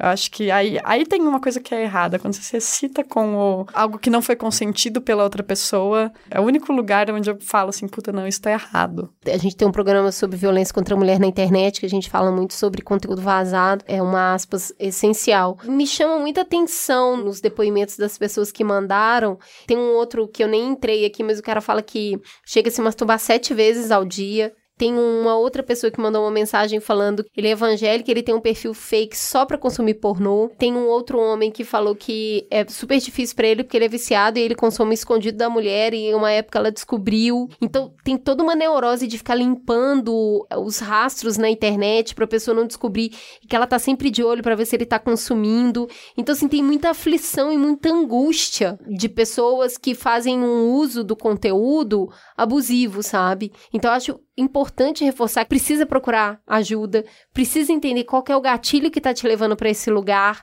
para desarmar o gatilho, mas também entender que a gente demonizar o conteúdo é muito fácil. É uma saída muito fácil fazer isso. Falar que o problema é o conteúdo em si. É a mesma coisa a gente falar que vamos ter que proibir bebida porque tem gente que é alcoólatra. Então, é essencial, procure terapeuta, tá aí a mensagem do terapeuta, procure um psiquiatra, procure um psicólogo, converse com seus parceiros, converse com seus amigos. Se é algo que você não consegue passar o dia sem, se é algo que se você não consome, você sente que tá sempre faltando alguma coisa na sua vida, se você sente que você não tem mais o controle, procure ajuda. Se você não consegue controlar, não é uma coisa que tá sendo produtiva para você. Então, acho interessante ter esse controle da sua vida. Tipo, hoje eu não quero. E ficar bem com isso. Se não é possível, então tem alguma. É um sinal de alerta aí para procurar ajuda, para entender por que, que você tá entrando nesse universo. Eu acho que mesmo para quem não é viciado, mas consome muito pornô mainstream, muito pornô do mais comum, é legal fazer um detox de olhar, que não significa deixar de consumir pornô, mas buscar outras fontes de pornô mesmo no novo pornô, para fazer um detox mesmo desse olhar e ver que existem outras maneiras de se excitar, a gente entra né? no problema da educação do consumo, porque assim, as pessoas elas consomem, a sua grande maioria, os homens principalmente, o pornô mainstream, porque é o pornô gratuito que se tem na internet.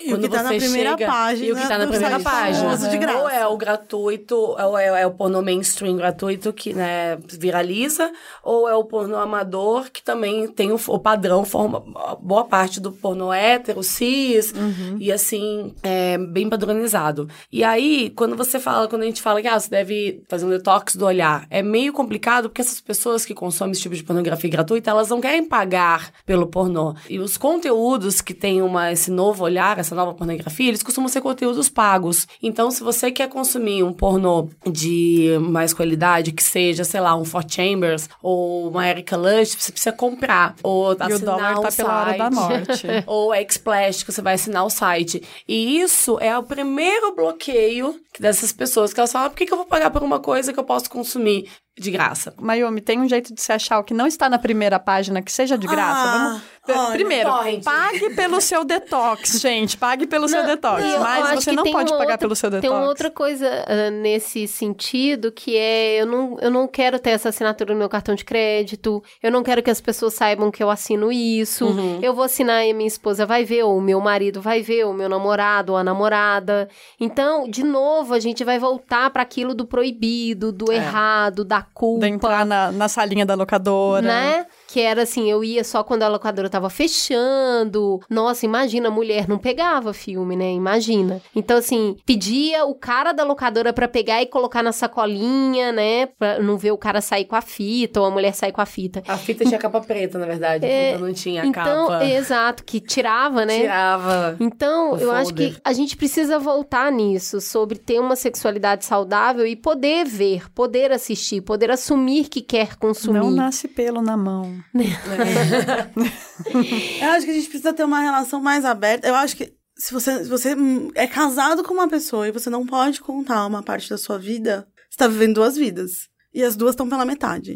Porque como é que você tem uma parceira e você nunca conta pra ela que você vê pornô? Em que horas você vê pornô? Você finge que tá tomando banho, você liga o chuveiro? É. É tipo, não, não estou tentando é, moralizar essas pessoas, mas é que é necessário, às vezes, respirar e falar, gente, por que, que eu tô fazendo isso com o meu relacionamento? Por que, que eu não posso sentar com minha parceira ou meu parceiro e contar? Porque sempre foi sujo, feio, anticristão. A gente tem muita vergonha. Então, acho que a gente vem numa, numa cadência aqui no programa da gente voltar sempre no início. Assim, a gente precisa rever a forma como a gente encara o sexo para ele ser mais gostoso e mais produtivo. Quando você faz uma coisa que você não tem vergonha, você não tem problema em contar para ninguém. É, então, eu acho que a gente precisa deixar a vergonha de lado para poder compartilhar essa informação com os parceiros. Hoje, chegar na, numa pessoa que tá aqui, eu consumo, aí bate uma pessoa na, minha, na porta da minha casa, e eu vou lá, eu atendo rapidinho, eu volto, começo do zero. Não é fácil para essa pessoa chegar e falar, eu consumo, eu gosto.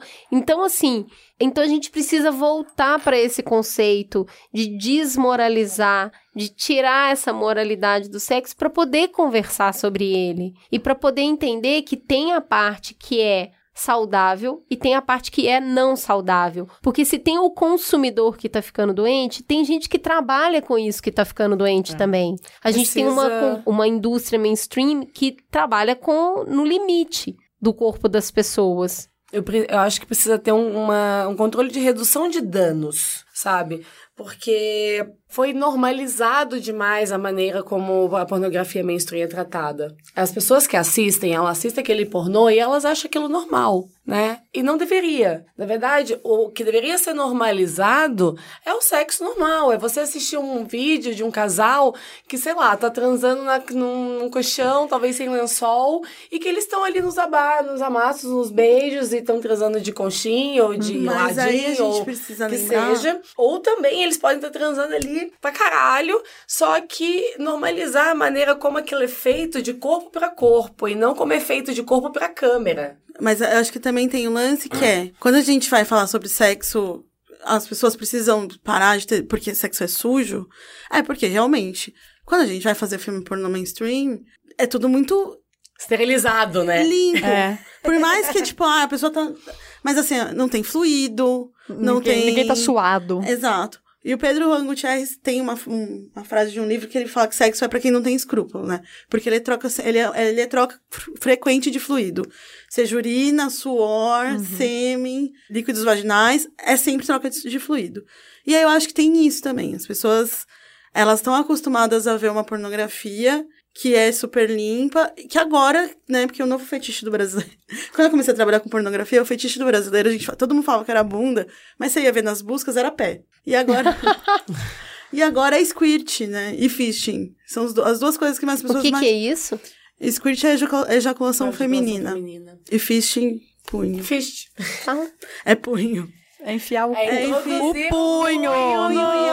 ânus ou na vagina. Exato. Enfim, e é tipo, esses são os dois fetiches mais procurados hoje, assim, que eu vejo todo mundo tá praticando. Eu fico, gente, mas Tá quando que surgiu? Quando que surgiu essa elasticidade Quem foi, toda? quem foi o influenciador de, ou a Exato. influenciadora digital disso, né? Exato. E é tipo uma coisa que eu não sei de onde surge, mas ela surge com força.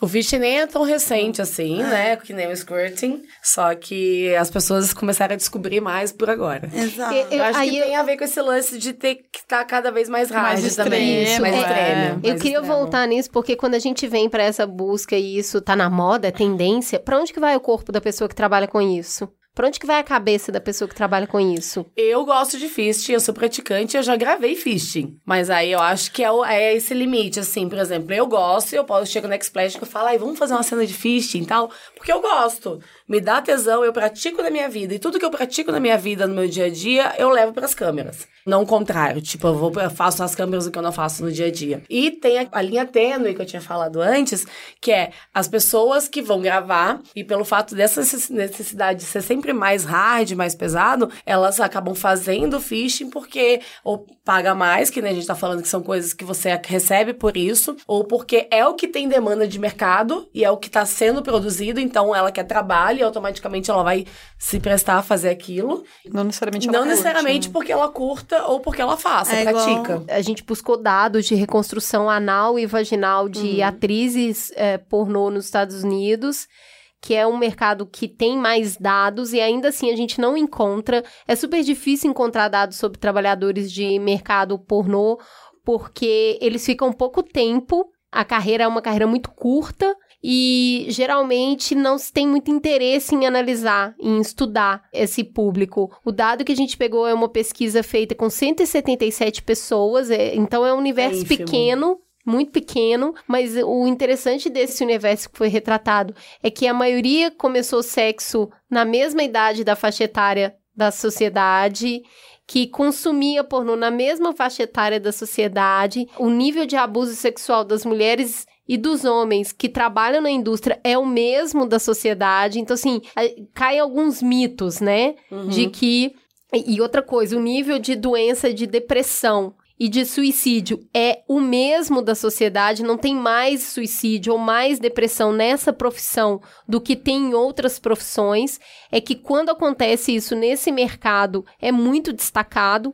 Geralmente são pessoas jovens, porque elas ficam pouco tempo mesmo fazendo isso, e é um mercado que exige um autoconhecimento, acho, muito grande. Então, assim, não é que tende a levar mais as pessoas à depressão. Mas eu acho que pode ser um mercado que desgasta mais É. fisicamente e emocionalmente Eu as acho pessoas. que o desgaste emocional também pode vir do tem um segredo sujo, sabe? Uhum. Tipo, eu conto pra minha vizinha, tipo, as pessoas vão me reconhecer na rua, é sempre um segredo, é sempre um fardo. Em especial em países como o nosso, Estados Unidos, que a pessoa que vira atriz pornô, ou o ator pornô não, né? Porque o homem que trabalha com sexo, gente, é, ele é um ele é valorizado. pra sociedade. Mas a mulher que trabalha com filme pornô, ela é questionada o tempo todo de sua inteligência, de sua capacidade, de como ela vai conseguir ir no mercado sem ser assediada, porque tem, né? Gente- Como se o fato de você trabalhar no mercado te der, é, fosse passível de você sofrer abuso, sabe? Sim. Tá autorizada É. a fazer o que quiser com esse Por de corpo, porque eu já vi esse corpo né? nu, então agora eu Exato. posso fazer o que eu Não, quiser. eu lembro de Só uma um atriz pornô público. que foi estuprada pelo namorado e ela conseguiu ser mais deslegitimada do que as mulheres no geral. Ah, é. Que é tipo assim, ah, você é atriz pornô?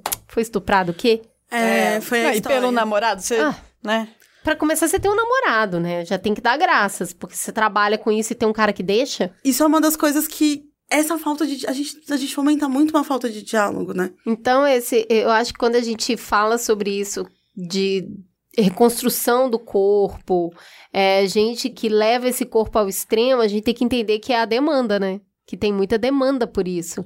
E que por trás da demanda, o que a gente tem é uma relação para deixar as pessoas mais coladas ainda na tela. Eu acho importante reforçar isso, porque é uma autocrítica que precisa ser feita no momento que você está consumindo aquilo desesperadamente, sem questionar nada. Não, e também o que nos dá prazer é muita construção social. Sim. Então, às vezes, aquilo até te dá prazer, mas é porque você está sendo exposto àquele tipo de conteúdo com uma frequência muito grande. Isso que eu falo do detox do olhar também, sabe? Pensa que outras coisas podem te dar prazer. Falando em detox do olhar, eu tenho dicas. Dicas. Então, vamos, peraí, vamos, dicas. vamos entrar então aqui na nossa parte final do programa para entender se dá para fazer diferente. Dá, Dá. pra ser saudável esse consumo de pornô? Dá pra ter um pornô legalzinho? Não vão tirar a carteirinha de feminista da gente ou de desconstruído porque tá assistindo um pornô? Como que dá pra fazer diferente, Maína? Você que dirige filmes.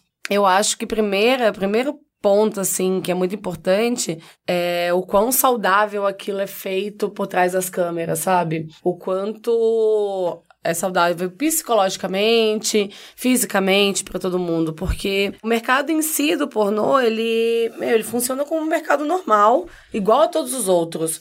A galera tem aquela fantasia, né, de que o set pornô é uma putaria generalizada e na verdade não é, não é muito diferente de um set de um set de cinema. As pessoas te- precisam entender que é tudo que você vai consumir não tá tendo uma preocupação muito grande do tipo, ai, co- é, pro- é, produtos não testados em animais. Vamos consumir porque é o correto. Biodegradáveis. quê, Biodegradáveis, etc. Cara, pornô é a mesma coisa. Você tem que, você tem que saber de onde você está consumindo aquele, aquele material. Tem muito pornô disponível, gratuito, que é feito na base do acordo, que não é tão bem um acordo assim, que são meninas que não sabem o que estão fazendo, mas assinam um contrato autorizando aquele tipo de imagem e que às vezes elas nem recebem, sabe? Você não consegue chegar na fonte porque não tem uma fonte original, porque é um que postou, que repostou, que não sei o que, que você não consegue mais é, mapear. Então, quando a gente fala, tipo, pague pelo pornô, é que assim, se você estiver pagando pela assinatura da Xplash, que é mensal, por exemplo, você sabe de onde está vindo aquele pornô, quem está produzindo, você tem um contato, você consegue encontrar a gente em rede social, você consegue encontrar a gente no festival Pop Porn, ver uma mesa de debate ou acessar uma entrevista, porque são pessoas que estão ali dando a cara a tapa, estão liderando, né, aquela frente da pornografia e falando sobre a produção, como é produzido, falando com as pessoas que trabalham, com quem consome, ouvindo as pessoas que consomem também.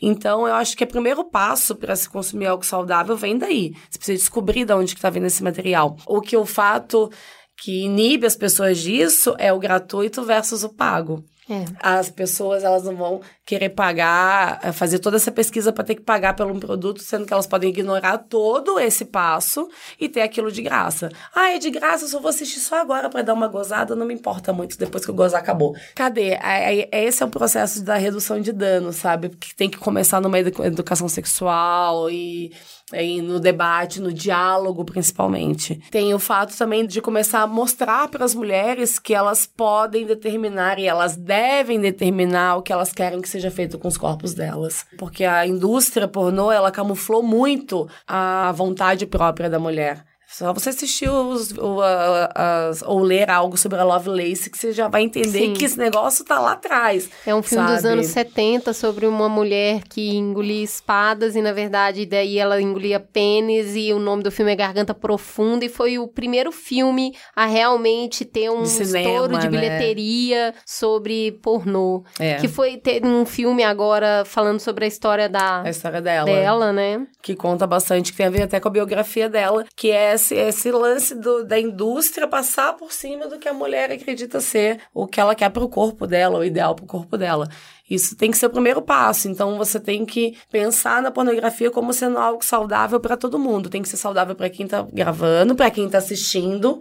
E para ser saudável, não quer dizer que vai ser, como é que eu posso dizer? Limpinho. É lim- não Soft. limpinho, ou soft, ou limpinho, mas ainda não é essa palavra. Não quer dizer que vai ser sem sal e sem açúcar, sabe? tá. Pode ser, pode ser ali agressivo, pode ter vários fluidos, pode ter tudo isso. Mas eu acho que a parte mais importante é: tá todo mundo satisfeito?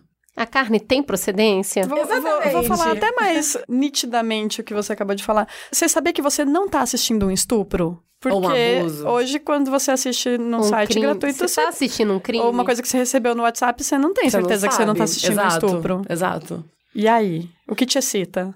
E Mayumi, você acha que a pornografia, esse, essa nova pornografia, ela pode ajudar na educação sexual? Você acha que tem espaço para isso? Já que, gente, vamos lá, vamos ser bem, bem claro nisso. Por mais que eu converse, por exemplo, sobre sexo com minha filha, em algum momento ela vai ver sexo e não vai ser eu que vou, eu que vou mostrar, entendeu? Não é o meu sexo que ela vai ver, ela vai ver algum sexo. Faz sentido essa conversa de ter filme enquanto educa ver a, o primeiro contato com o sexo? Olha, eu acredito que pornografia é entretenimento. Porém, na atual situação que nós nos encontramos enquanto sociedade, eu entendo que muita gente esteja fazendo, produzindo alguns filmes que tenham muito mais cara de educativo ou que também tenha uma, uma dinâmica mais lenta. Tem um canal, um site chamado Pink Label. Ele é como se fosse um Netflix, mas é um Netflix. É só de sexo. Netflix é ótimo. É só de pornografia, mas assim. Tem dois gêneros que eu gosto muito que eles têm, que é uma faixa de Gaza feminista pornô, e um que é chamado Sex Education, que é de educação sexual. É de sexo, Óbvio que indiscriminadamente eu não vou receitar isso para um menor de idade que não é do, da minha família, mas eu acho que se um pai ou uma mãe ou alguém que seja, né, porque o menor de idade não vai pagar isso em dólar, queira introduzir, mas não queira ter aquela conversa de tipo. Que é uma conversa também que, que a gente não tem costume, porque é falar sobre sexo e sobre prazer e não sobre reprodução. Eu recomendo, assim. No próprio Xvideos, que é um canal de graça, tem um cara que ensina a fazer massagem, estimular a mulher a, a ter a ejaculação, que também é, tipo, eu acho muito bom. Sabe? Já que você quer ver uma coisa para te excitar e você não vai pagar, assiste uma coisa que vai te excitar, você não vai pagar, mas vai ser legal para você e depois você vai aplicar em alguém ou você vai se auto-aplicar. Ou assiste os próprios canais das atrizes que elas apostam para monetizar o canal. Sim. Você não precisa assistir o canal de um cara X que é pirateado pra caralho, que comprou num canal pago e tá disponibilizando lá. Isso. Porra, entra no canal da atriz, porque tem muitas Pornhub, Xvideos, que elas têm um canal próprio. Os canais são verificados. próprios, são canais verificados e elas estão monetizando. Você não vai uhum. pagar nada, mas você vai estar tá ajudando a, a elas. Aí você fortalece a atriz que você gosta. Exatamente. Continua tendo produção, você não bate punheta com peso na consciência, ou siririca com peso na consciência. Sabe a procedência. Sabe a procedência e consegue, né, fazer uma roda melhor girar. É, a gente está falando de coisas interessantes que podem acontecer quando a gente consome um pornô que ele é feito mais dentro da realidade e ele é feito dentro de uma indústria que é mais justa e ele é feito para pessoas que estão ali para se divertir e dentro de um consumo saudável, que é Cara, o estímulo à imaginação, né? O vídeo pornô, ele, ele tem essa serventia de, de fazer esse incentivo ao pensar, do imaginar, do desejar. Então, tem um estímulo ao desejo, ajuda a conhecer melhor a anatomia, novas posições, novos jeitos de fazer, novas formas de tocar. Então, acho que tem uma oportunidade legal para isso. Tem a quebra de tabu, de muitas vezes querer uma coisa, mas não saber se ela é possível ou não, se pode ser legal ou não. Então, esse novo pornô, ele pode te ajudar a quebrar seus próprios tabus, entendendo que pode ter sexo anal legal para mulher e para homem, que pode, que tem jeito legal de fazer isso com o parceiro, com a parceira. Tem também esse novo pornô para ser assistido junto, para ajudar a compartilhar fantasias entre o casal. Então tem coisas legais que, que dão para fazer com esse conteúdo, com esse conteúdo novo que traz mais de uma visão, que não é só a visão do homem objetificando o corpo da mulher, mas das pessoas se divertindo com o sexo, né? O sexo sendo o que ele deveria ser sempre, uma fonte de prazer e de alegria. Eu acho que a gente faz sexo para isso, né? Uhum. É uma fonte de prazer e de alegria e assistir isso vai te trazer prazer e alegria né? Porque você percebe, a gente sabe muito bem, quando você percebe uma cena forçada, um script está sendo seguido, quando você vê que as pessoas estão realmente envolvidas naquilo. É como você vê um filme com um ator muito bom ou um filme com um ator muito ruim, Sim. sabe? E você entende que as coisas ele Eu tão... acho que a gente, a gente identifica isso melhor do que os homens. É. Nós mulheres. Eu acho que até porque vem de uma percepção de corpo, né? É. Então, o pornô, ele é, ele é uma coisa legal para as pessoas se masturbarem, conhecerem a própria anatomia.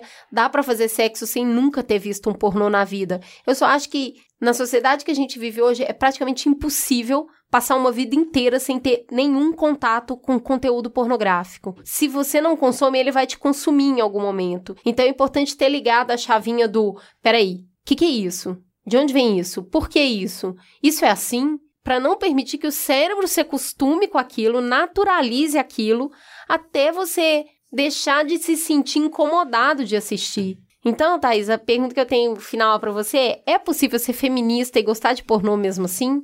Sim, super é. Super é. Mas questionando coisas que o feminismo estragou para mim, né? tá nessa longa lista, o pornô mainstream. Questionando que tipo de pornô você está consumindo. Qual é o papel da mulher naquele pornô que você está consumindo? Como foi feito, produzido aquele pornô que você está consumindo? De onde ele veio? Fazendo essas perguntas e tendo boas respostas para elas, gente, fantasia e principalmente mulheres consumam, achem o que te excita, vejam diferentes tipos de sexo e descubram o que te excita, se toquem, né? É, isso é muito feminista também. É. No final, o importante, gente, o, o, o grande KPI desse programa é que se a gente questionar direitinho e consumir direitinho, todo mundo goza. Pera, pera, pera, pera, pera, pera. Breaking news! Pois é, o conteúdo foi ao ar e a gente recebeu de uma ouvinte um contraponto tão legal, tão interessante sobre esse programa, que a gente pediu que ela gravasse um áudio desse conteúdo e nos mandasse, e vamos inserir ele agora, para esse conteúdo ficar mais plural, mais completo e para que a experiência dos ouvintes seja melhor ainda. É o Mamilos, melhores ouvintes. Não tem nem o que falar. Fala aí, Viviane. Olá, meu nome é Viviane Marques, eu sou organizada no movimento de juventude do Partido Socialista dos Trabalhadores Unificado e eu estudo a condição da mulher com foco em pornografia e prostituição. Fui convidada pelo Mamilos para apresentar uma visão crítica, já ouvi tudo que foi dito até aqui e gostaria de acrescentar algumas reflexões. Algumas novas questões têm sido levantadas quando a gente faz o debate da pornografia, especialmente no momento de propagação de ideias progressistas né, e, e maior visibilização de movimentos sociais organizados. Antes de pormenorizar essas novas questões, eu acredito que para pensar pornografia hoje, nos marcos da tecnologia audiovisual do sistema capitalista, antes da gente falar o que isso significa politicamente para as mulheres, é preciso voltar um pouquinho e observar o que essa palavra representa e como que a pornografia surge né, na história. O resgate etimológico ele é bem importante porque vai servir para a gente entender que a palavra pornografia, aquele que escreve sobre escravas sexuais, apareceu na linguagem não só para definir um conceito, mas também para organizar o mundo no que se relaciona ao condicionamento da sexualidade feminina de acordo com os interesses dos membros da classe masculina. Nesse sentido, também é útil frisar que a pornografia antecede muito a indústria que a gente vê hoje. Ela se estruturava em outros tipos de narrativa, como literatura, pintura, escultura, poesia. Quer dizer, se a gente tira pelo menos um pouquinho a variante financeira, a pergunta que fica é: por que homens, ao longo da história e pelo mundo, sempre escreveram sobre a mulher escrava sexual? Se não para ganhar dinheiro, por quê? Essas perguntas são importantes porque elas demonstram a necessidade de se fazer uma discussão pautada principalmente no que se produziu de conhecimento acerca do assunto no interior do movimento de mulheres. Quer dizer, um debate puramente anticapitalista que ignore, enquanto marcador fundamental, a experiência de segundo sexo, remetendo aqui à análise da Beauvoir, vai ser sempre uma análise insuficiente. Como já se tem denunciado bastante as atrocidades da indústria mainstream, eu acho interessante tratar das novas questões que eu mencionei no início, que são justamente levantadas no programa. Para isso, eu listei sete perguntas que, na minha opinião, sintetizam bem esse debate. A primeira é: pornografia feita por mulheres é ok? Não. A pornografia feita por mulheres ainda veicula o olhar masculino sobre mulheres. A questão não é se uma mulher está sendo estapeada ou beijada. A questão é por que, que a gente está fazendo isso? Por que, que a gente está colocando pessoas na frente de uma câmera para supostamente transar? Da mesma forma que uma novela, por exemplo, é uma narrativa, um filme pornô também é. Então, qual o propósito dessa narrativa historicamente e atualmente? Quer dizer, por que as mulheres estão pensando a sexualidade delas perpassadas pela pornografia, seja ela de qual tipo for? Numa análise materialista de patriarcado, disputar narrativa pornográfica se encaixa dentro de um conceito da do Ork chamado ventriloquismo cafetão, que é o fenômeno onde a voz dos homens sai através das bocas das mulheres. Quer dizer, os interesses masculinos são expressos por meio de ações femininas, né? Então, disputar a narrativa pornográfica seria uma maneira de vozes femininas dizerem o que homens querem. né? Uma, uma questão de representatividade do que é o interesse masculino com relação à sexualidade da mulher. Dois, é possível consumir pornografia de forma saudável? Eu vou fazer uma analogia que vai parecer descabida, mas eu vou explicar logo em seguida. Pensando numa sociedade racista como a nossa, seria possível consumir escravidão de forma saudável? A gente tem condições de criar uma escravidão soft? Não. A gente entende de maneira muito óbvia que escravidão é ruim, serve para dominar povos e não deve existir. Então, se a gente está tentando se virar nos 30 para despir a pornografia do que ela realmente é e fazer parecer que existe uma alternativa positiva, é porque a gente ainda não compreendeu que a pornografia é uma ferramenta de dominação. Essa lógica, ela vai carregar um dos principais problemas de uma ideologia liberal, que é o reformismo. A gente parou de tentar acabar com o que, em termos estruturais, gera desigualdade e exploração e está tentando reformar instituições que, em sua gênese, foram criadas para explorar e dominar. A dificuldade também está no fato de que é difícil para a gente, enquanto mulher, se enxergar enquanto povo, enquanto grupo, e identificar os mecanismos que são utilizados para o nosso condicionamento. Então, se a gente não sabe o que, que mantém a gente nesse lugar de classe dominada, como é que a gente pode enfrentar essas estruturas, né? Ah, mas isso é sobre sexualidade, prazer, coisas naturais, etc. Não, não é. Pornografia é uma atividade completamente artificial, né? Originalmente e em sua maioria empreendida por homens, fomentadora de estímulos calcados em relações de poder em maior ou menor grau, e nada na pornografia é sobre sexo enquanto ímpeto natural do ser humano, né? E a gente precisa perceber isso para poder perceber também o que está em jogo quando a gente fala sobre esse assunto. Pergunta 3. Pagar pela pornografia garante que não haja subordinação? Não. E a questão não é sobre pagar ou não pela pornografia. A questão é não questionar a mercantilização do corpo da mulher. Quem está pornografando essa mulher e sob quais condições não é o ponto central. O ponto central é justamente o aparente abandono desse horizonte social, onde corpos de mulheres não sejam vendidos e comprados, né? Considerando que a gente vive num capitalismo e que capitalismo significa exatamente uma sociedade mediada pelo capital, a troca monetária ela sempre vai gerar a ilusão de que X coisa está justa porque a gente está pagando, sendo que isso não é verdade.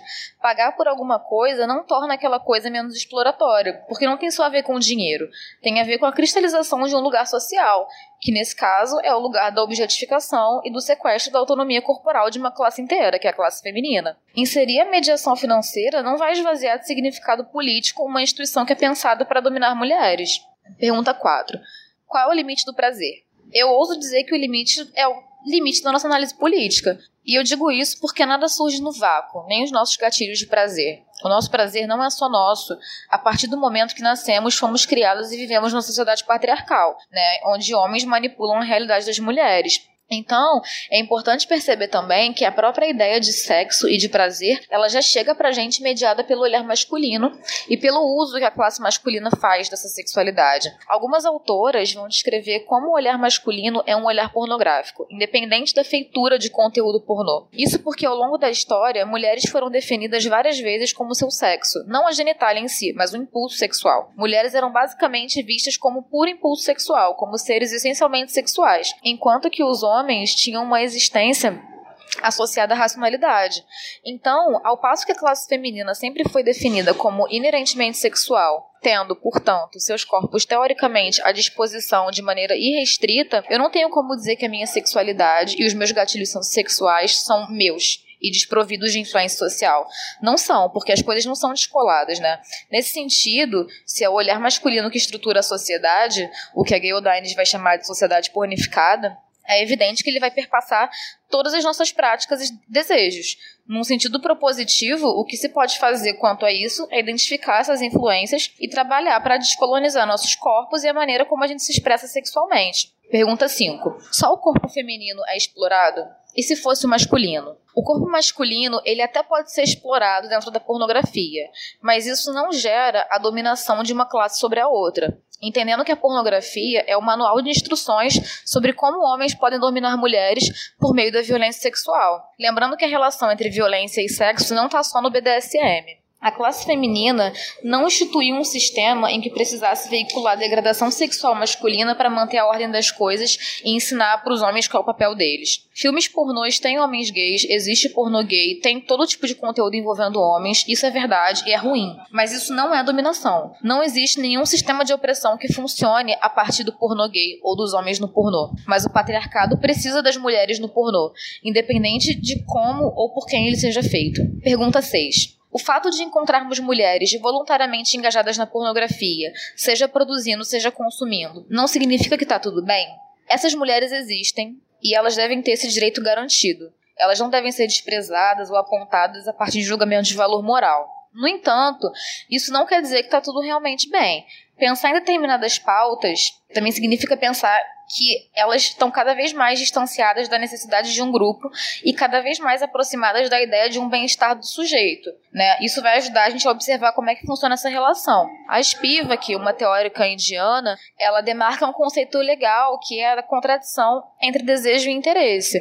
Ela explica de maneira geral que nem sempre o que é de desejo de um determinado sujeito é do interesse da classe a qual aquele sujeito pertence. Então, assim, dando um exemplo prático, né, e até bem corriqueiro, eu posso dizer, por exemplo, que eu gosto de violência durante sexo. Se por um lado esse é o meu desejo, e sim, ele pode ser problematizado e etc., por outro, não significa que pelo fato de eu ser mulher e defender essa prática, violência durante o sexo seja do interesse da classe feminina enquanto grupo subordinado, que é considerando que a íntima relação entre sexo e violência é instaurada por um ideal masculino de dominação, fica bem evidente essa contradição. Então, resumindo, o segredo está em entender que esse tema não é puramente privado, sabe? E é apenas sobre o que eu decido fazer dentro do meu quarto, na minha cama. Mas sim que existem implicações políticas decorrentes de como a gente vai escolher fazer esse debate. Última pergunta. A regulamentação resolve a exploração feminina dentro da indústria do sexo? A regulamentação de uma atividade exploratória só muda as regras do jogo sem mudar o jogo. Não dá para falar de indústria do sexo sem falar na relação entre prostituição e pornografia. Então eu vou dar um exemplo de como a regulamentação de ambas, né, cada uma a seu modo, nunca modificou o cenário em favor das mulheres. A indústria pornográfica norte-americana é extremamente regularizada e burocratizada. O que, que os pornógrafos fizeram? Mudaram de ramo? Não. Foram filmar seus filmes em países menos desenvolvidos, onde não tem movimento feminista e ativista dos direitos humanos, cobrando que a Suprema Corte tenha uma posição mais dura quanto às condições materiais e emocionais impostas pelos pornógrafos. Quer dizer, regulamentar não resolveu o problema, só trocou eles de lugar. Vários países europeus né, legalizaram a prostituição, argumentando que isso geraria maior segurança e direitos para as mulheres. O que aconteceu? O tráfico de mulheres e crianças para esses países aumentou e o lucro dos cafetões aumentou junto. Há um tempo, eu li uma matéria sobre um bordel, né, num desses países, que na noite de inauguração fez a seguinte chamada: Foda quantas mulheres conseguir por 20 dólares. E a fila de homens deu volta no quarteirão. Numa outra reportagem sobre o mesmo assunto, numa época que isso estava muito em alta, as mulheres relataram que não se sentiam mais seguras durante o programa e que os seguranças tinham como função principal garantir que não houvesse prejuízo material para o dono da boate. Eventualmente, eles poderiam socorrer as mulheres caso fosse necessário, mas assim, não era, não era o objetivo. É necessário, né, aqui dizer que moral não é e não pode ser um dos pilares dos debates sobre esse tema. Isso porque a gente não está falando do tabu que o sexo feito por mulheres ainda gera na sociedade. A gente está falando estritamente de uma ferramenta patriarcal e sobre o que fazer com ela. Eu queria encerrar com uma pergunta muito eficaz que sempre é levantada né, em rodas de conversa sobre esse assunto, que é a seguinte: por que, que a gente está se esforçando para melhorar as condições das mulheres na pornografia e na prostituição, em vez de pensar numa sociedade em que mulheres não estejam na pornografia e na prostituição? E aqui eu não falo só de mudança social em termos financeiros, né? Aproveitando para frisar que mulheres pobres, pretas, periféricas, imigrantes, mulheres em situação de vulnerabilidade são a absoluta maioria nessa indústria. Mas eu falo também de uma visão de sociedade diferente, comprometida com os direitos das mulheres e necessariamente abolicionista. Vamos então para o farol aceso? Farol aceso. Vamos então para o farol aceso, vamos conversar com você, Tatá. O que, que você tem para indicar para os ouvintes? Eu quero indicar, eu falei dele, né, lá, lá, no comecinho da nossa conversa, o livro O Mito da Beleza, da Naomi Wolf. Ele é um livro que ele aborda de diferentes maneiras como a obrigação de sermos belas é uma prisão para as mulheres. Então, ele começa falando como você tem que estar tá bonita para estar tá no mercado de trabalho, depois como a beleza, os rituais de beleza ocupam o lugar que antigamente eram dos rituais religiosos, depois passa para sexualidade e como você precisa ser bela ou você acha que precisa ser bela dentro de determinados padrões para exercer sua sexualidade. Então ele vai desenhando e delineando muito bem essa prisão que é a obrigação de estar dentro de padrões inatingíveis de beleza para as mulheres. E como eu venho sempre, eu tenho bônus. Eu quero indicar também a série Sex Education da Netflix, que mostra de um jeito muito fofo como você pode falar sobre sexo com adolescentes sobre adolescentes de uma maneira super aberta, fala de aborto de um jeito leve, fala sobre primeira vez entre duas meninas, fala de um jeito muito assim, cara, eu queria que sempre se falasse de sexo desse jeito, quando a gente tá iniciando, quando a gente tá aprendendo. Eu queria que essa série existisse quando eu era adolescente. Massa, muito bom. Maiana, o que, que você tem para indicar? Tem um filme muito bom espanhol na Netflix chamado Kiki, o Segredo do Desejo, que conta quatro histórias, né? São quatro histórias interligadas de amor e sexo, que trata as histórias de uma maneira. do sexo de uma maneira super saudável e real, e é super lindo. E eu indicaria uma TV virtual, que é a Queer Porn TV, que é um site né, de conteúdo queer, de pornografia queer que tem bastante pornografia hardcore e tal, mas em sua grande maioria produzido por LGBTs e mulheres, com pessoas reais, sexo real e para todos os gostos. Então, e além de ter um conteúdo escrito também muito interessante, assim, é um site bem completo. Muito bom. E você, Mayumi? Eu indico o livro As Meninas, da Lígia Fagundes Teles, que é um livro lançado na década de 70 ou seja, no auge da ditadura, sobre três amigas que cada uma tem uma personalidade diferente e elas passam por diversas coisas ali, dentre elas um aborto.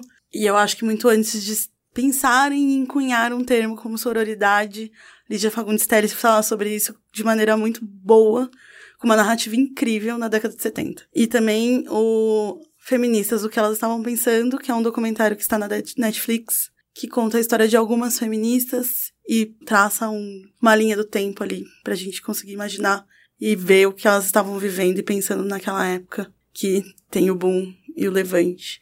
E tem a melhor frase de, que eu já ouvi de Jane Fonda, que é: Eu demorei muito tempo para descobrir que não é uma sentença inteira. Quando vocês falarem não, é não mesmo, tá? Tipo, não é uma sentença Não basta, inteira. né? Não, Não precisa basta. justificar. exato. Bom, vamos lá. Eu vou indicar aqui, para ficar no tema, eu queria indicar o site da Histeria. Fiquem de olho na produção que a Histeria tem feito. Histeria é nossa parceira.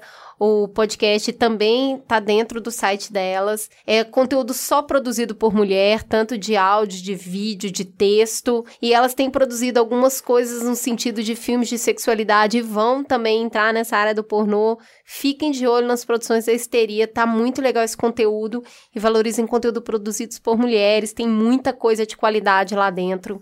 Das mais variados tipos de conteúdo, não é conteúdo feito para a mulher, é conteúdo feito por mulher, para todo mundo. Então, o site da Histeria. E eu queria indicar uma série que eu assisti agora no carnaval, ela é pequenininha e eu tô bem apaixonada por ela. É a Boneca Russa, ou Russian Doll, que é uma série de oito capítulos, talvez, eu acho que isso. Dez, né?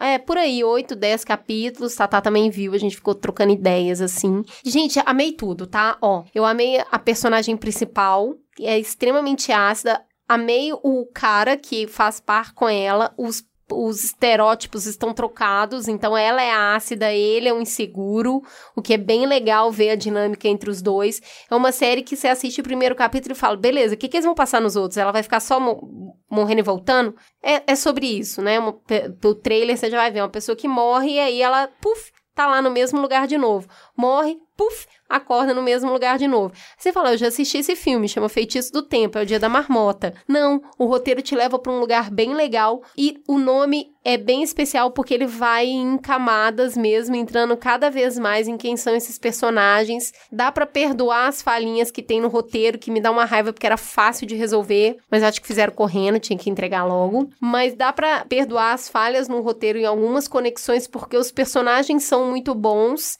e porque o mote é muito interessante. Então recomendo a série Boneca Russa na Netflix, assistam, venham me contar o que é. Tô muito apaixonada pelo cabelo dela. Queria muito aquele cabelo, assim, pra dar umas voltinhas Ela e é variar um pouco de ela cabelo. é a Nick do Orange is the New Isso. Black. E ela é muito pequenininha, ela não deve ter um metro e meio. E Hum. ela usa umas roupas muito legais. Eu adoro o cabelo dela, eu adoro até o jeito que ela fuma. Eu acho divertido o jeito que ela põe um cigarro na boca. As falas dela são impecáveis, um personagem difícil de fazer. é a produção porque... da Amy Poehler também, É. né? Que é outra mulher foda de humor. E é, é- é difícil o personagem dela, porque ao mesmo tempo que ela é ácida, ela é chata, ela é egoísta, ela é muito carismática e você quer ser muito amiga dela. Então, e- ah, prestem atenção na diversidade do elenco. Jesus, Maria José, tem todo mundo ali. Tem Mas- gente de tudo quanto é país naquele seriado, que é a cara de Nova York. Tem gente de tudo quanto é lugar. Põe o, O elenco. Não, não é um defeito, é maravilhoso. Eu descobri isso ontem no podcast Primas. Vou fazer esse jabá aqui, gente. Tem um podcast que tá muito legal da Renata Correia com a Carla Lemos, que chama Primas. E elas têm um episódio sobre essa série. E ontem elas estavam contando que o elenco de apoio da série, todos os homens brancos, são sempre os mesmos. Então ela cruza com os caras saindo do, do Madele e tem uma discussão com eles. E de- são os mesmos Sim. caras que estão no escritório dela, ao redor da mesa Oh, é, não numa reunião enchendo o saco dela. É muito sutil, mas é meio, tipo, pra bater num ponto de a masculinidade tóxica. Ela, tem é- a mesma cara. Ela tem a né? mesma cara, assim. E assim, ó, eu achei um gatinho, o cara que cuida da delicatessen. Então é isso, gente. Temos um programa. Fica gostosa a sensação de mais uma teta no ar. Vamos pro Fala que te escuto. Fala que te escuto. A Beatriz curtiu bem o programa, mas tem uma crítica. Acabei de ouvir o episódio da Venezuela e me peguei pensando, já que tinha certeza eu escreveria esse e-mail. O que eu poderia ter em comum com todos os outros que quis escrever e- não parei para organizar? Como vocês são finos. Tantos vocês são maravilhosas como os convidados. Mesmo com posições que eu discordo, em parte ou completamente, conseguem de fato cumprir a promessa do programa de construir pontos. Sou uma pessoa um pouquinho melhor para ouvir no Mamilos. E invariavelmente termino de ouvir sem ter uma posição mais consolidada, mas certamente melhor posicionada. Faz sentido? Acho que faz, né? Concordamos que não há soluções fáceis e damos passos à frente para entender a complexidade do mundo. Em tempos tão polarizados, acho isso quase um milagre. Daí a parte de jornalista de mim fica pensando: qual será a preparação que elas fazem com os convidados? Elas encostam eles na parede e gritam: vai ter educação sim, não vai cortar o coleguinha em nenhuma hipótese. Ou seria um trabalho brilhante de edição? Brincadeiras à parte, admiro muito o trabalho de vocês e fiquei chocada reouvindo o programa de jornalismo em que a Gil fala que só ali assumiu que fazia jornalismo. Horas, mas é claro que fazem um ótimo jornalismo. Não um único, não o definitivo, não o perfeito, mas um belo jornalismo. Adorei. Tem mais. Agora, antes de começar um programa, eu fico ansiosa para saber quem são os convidados e como eles vão se posicionar. Esse especificamente sobre a Venezuela está brilhante. Tem apenas uma dificuldade que não tem ideia de como ou se pode ser solucionada. Às vezes eu me perco quem é o autor de cada fala. As vozes ficam semelhantes e, como divido a atenção sempre com alguma outra tarefa, é comum me perder. Talvez seja algo inevitável do rádio. Nem todo mundo tem um timbre inconfundível como o Olga ou um sotaque singular e delicioso como a Cris. Fica aqui o meu primeiro e enorme abraço virtual para vocês. Espero um dia topar com vocês pessoalmente para poder olhar nos olhos e dizer: Cara, obrigada, vocês são muito maravilhosos. Um beijo enorme. Que querido. O Otávio Souza disse: Vocês atenderam o meu desejo, mesmo sem eu ter falado nele. Pensei nessa semana que seria legal outro programa sobre a Venezuela com o Charlot, até para ver se eu- ele mantém a opinião. Obrigada. A gente é muita sincronia, sabe? O Choco disse: programa de altíssimo nível, como sempre. A Cristiane Fialho disse: Ah, vocês agora leem também os pensamentos dos mamileiros? Tô passada, eu tava pensando nesse programa, suas bruxas maravilhosas. No Instagram, a Siga Shirley disse: debate muito rico, um verdadeiro tapa na cara de quem está acostumado a viver enclausurado em seu mundinho. No fim do episódio, fiz uma prece de agradecimento por possuir problemas tão pequenos. A pergunta é: como será que a gente pode fazer alguma coisa? A Graziela Zin disse: Parabéns pelo episódio, esclarecedor de uma forma especializada e simples. Obrigada. Esse foi o Fala que eu discuto. A gente espera mais retornos de vocês na semana que vem. E podem continuar mandando retornos do família, porque não vai parar tão cedo, a gente sabe disso e a gente adora. Pode mandar, tá bom? A gente continua lendo. Vamos então para o beijo para. Um beijo para o Felipe, que me encontrou na rua. Ele é de Goiás, estava passeando em São Paulo, reconheceu minha voz porque eu estava no telefone. Foi muito legal encontrar com ele. Um beijo, Felipe. Um beijo para Júlia Rabelo e toda a equipe dela lá no GNT, que a gente foi gravar com ela na semana passada e o pessoal foi muito querido. O pessoal do GNT, da produção da Júlia, todo mundo muito fofo. A Júlia é muito mamileira. Foi uma delícia a gravação. Quando estiver no ar, a gente conta para vocês. Um beijo pro pessoal da, da FIT, que me recebeu lá ontem fazendo uma conversa sobre Amiga Revolucionária, um papo delicioso com mulheres muito inspiradoras para poder conversar um pouco mais sobre a importância da sororidade. Foi realmente muito legal e eu queria agradecer em especial a Bianca, a Samer e o Henrique, que foram muito queridos e deram todo o apoio lá para o evento acontecer de uma maneira especial. Um beijo também para Leila Luz, que o nome não é à toa. Leila, foi um prazer te conhecer e eu espero que a gente se esbarre mais vezes. Temos um programa? Fica gostosa a sensação de mais um Mamilos no ar. Obrigada, gente. Beijo.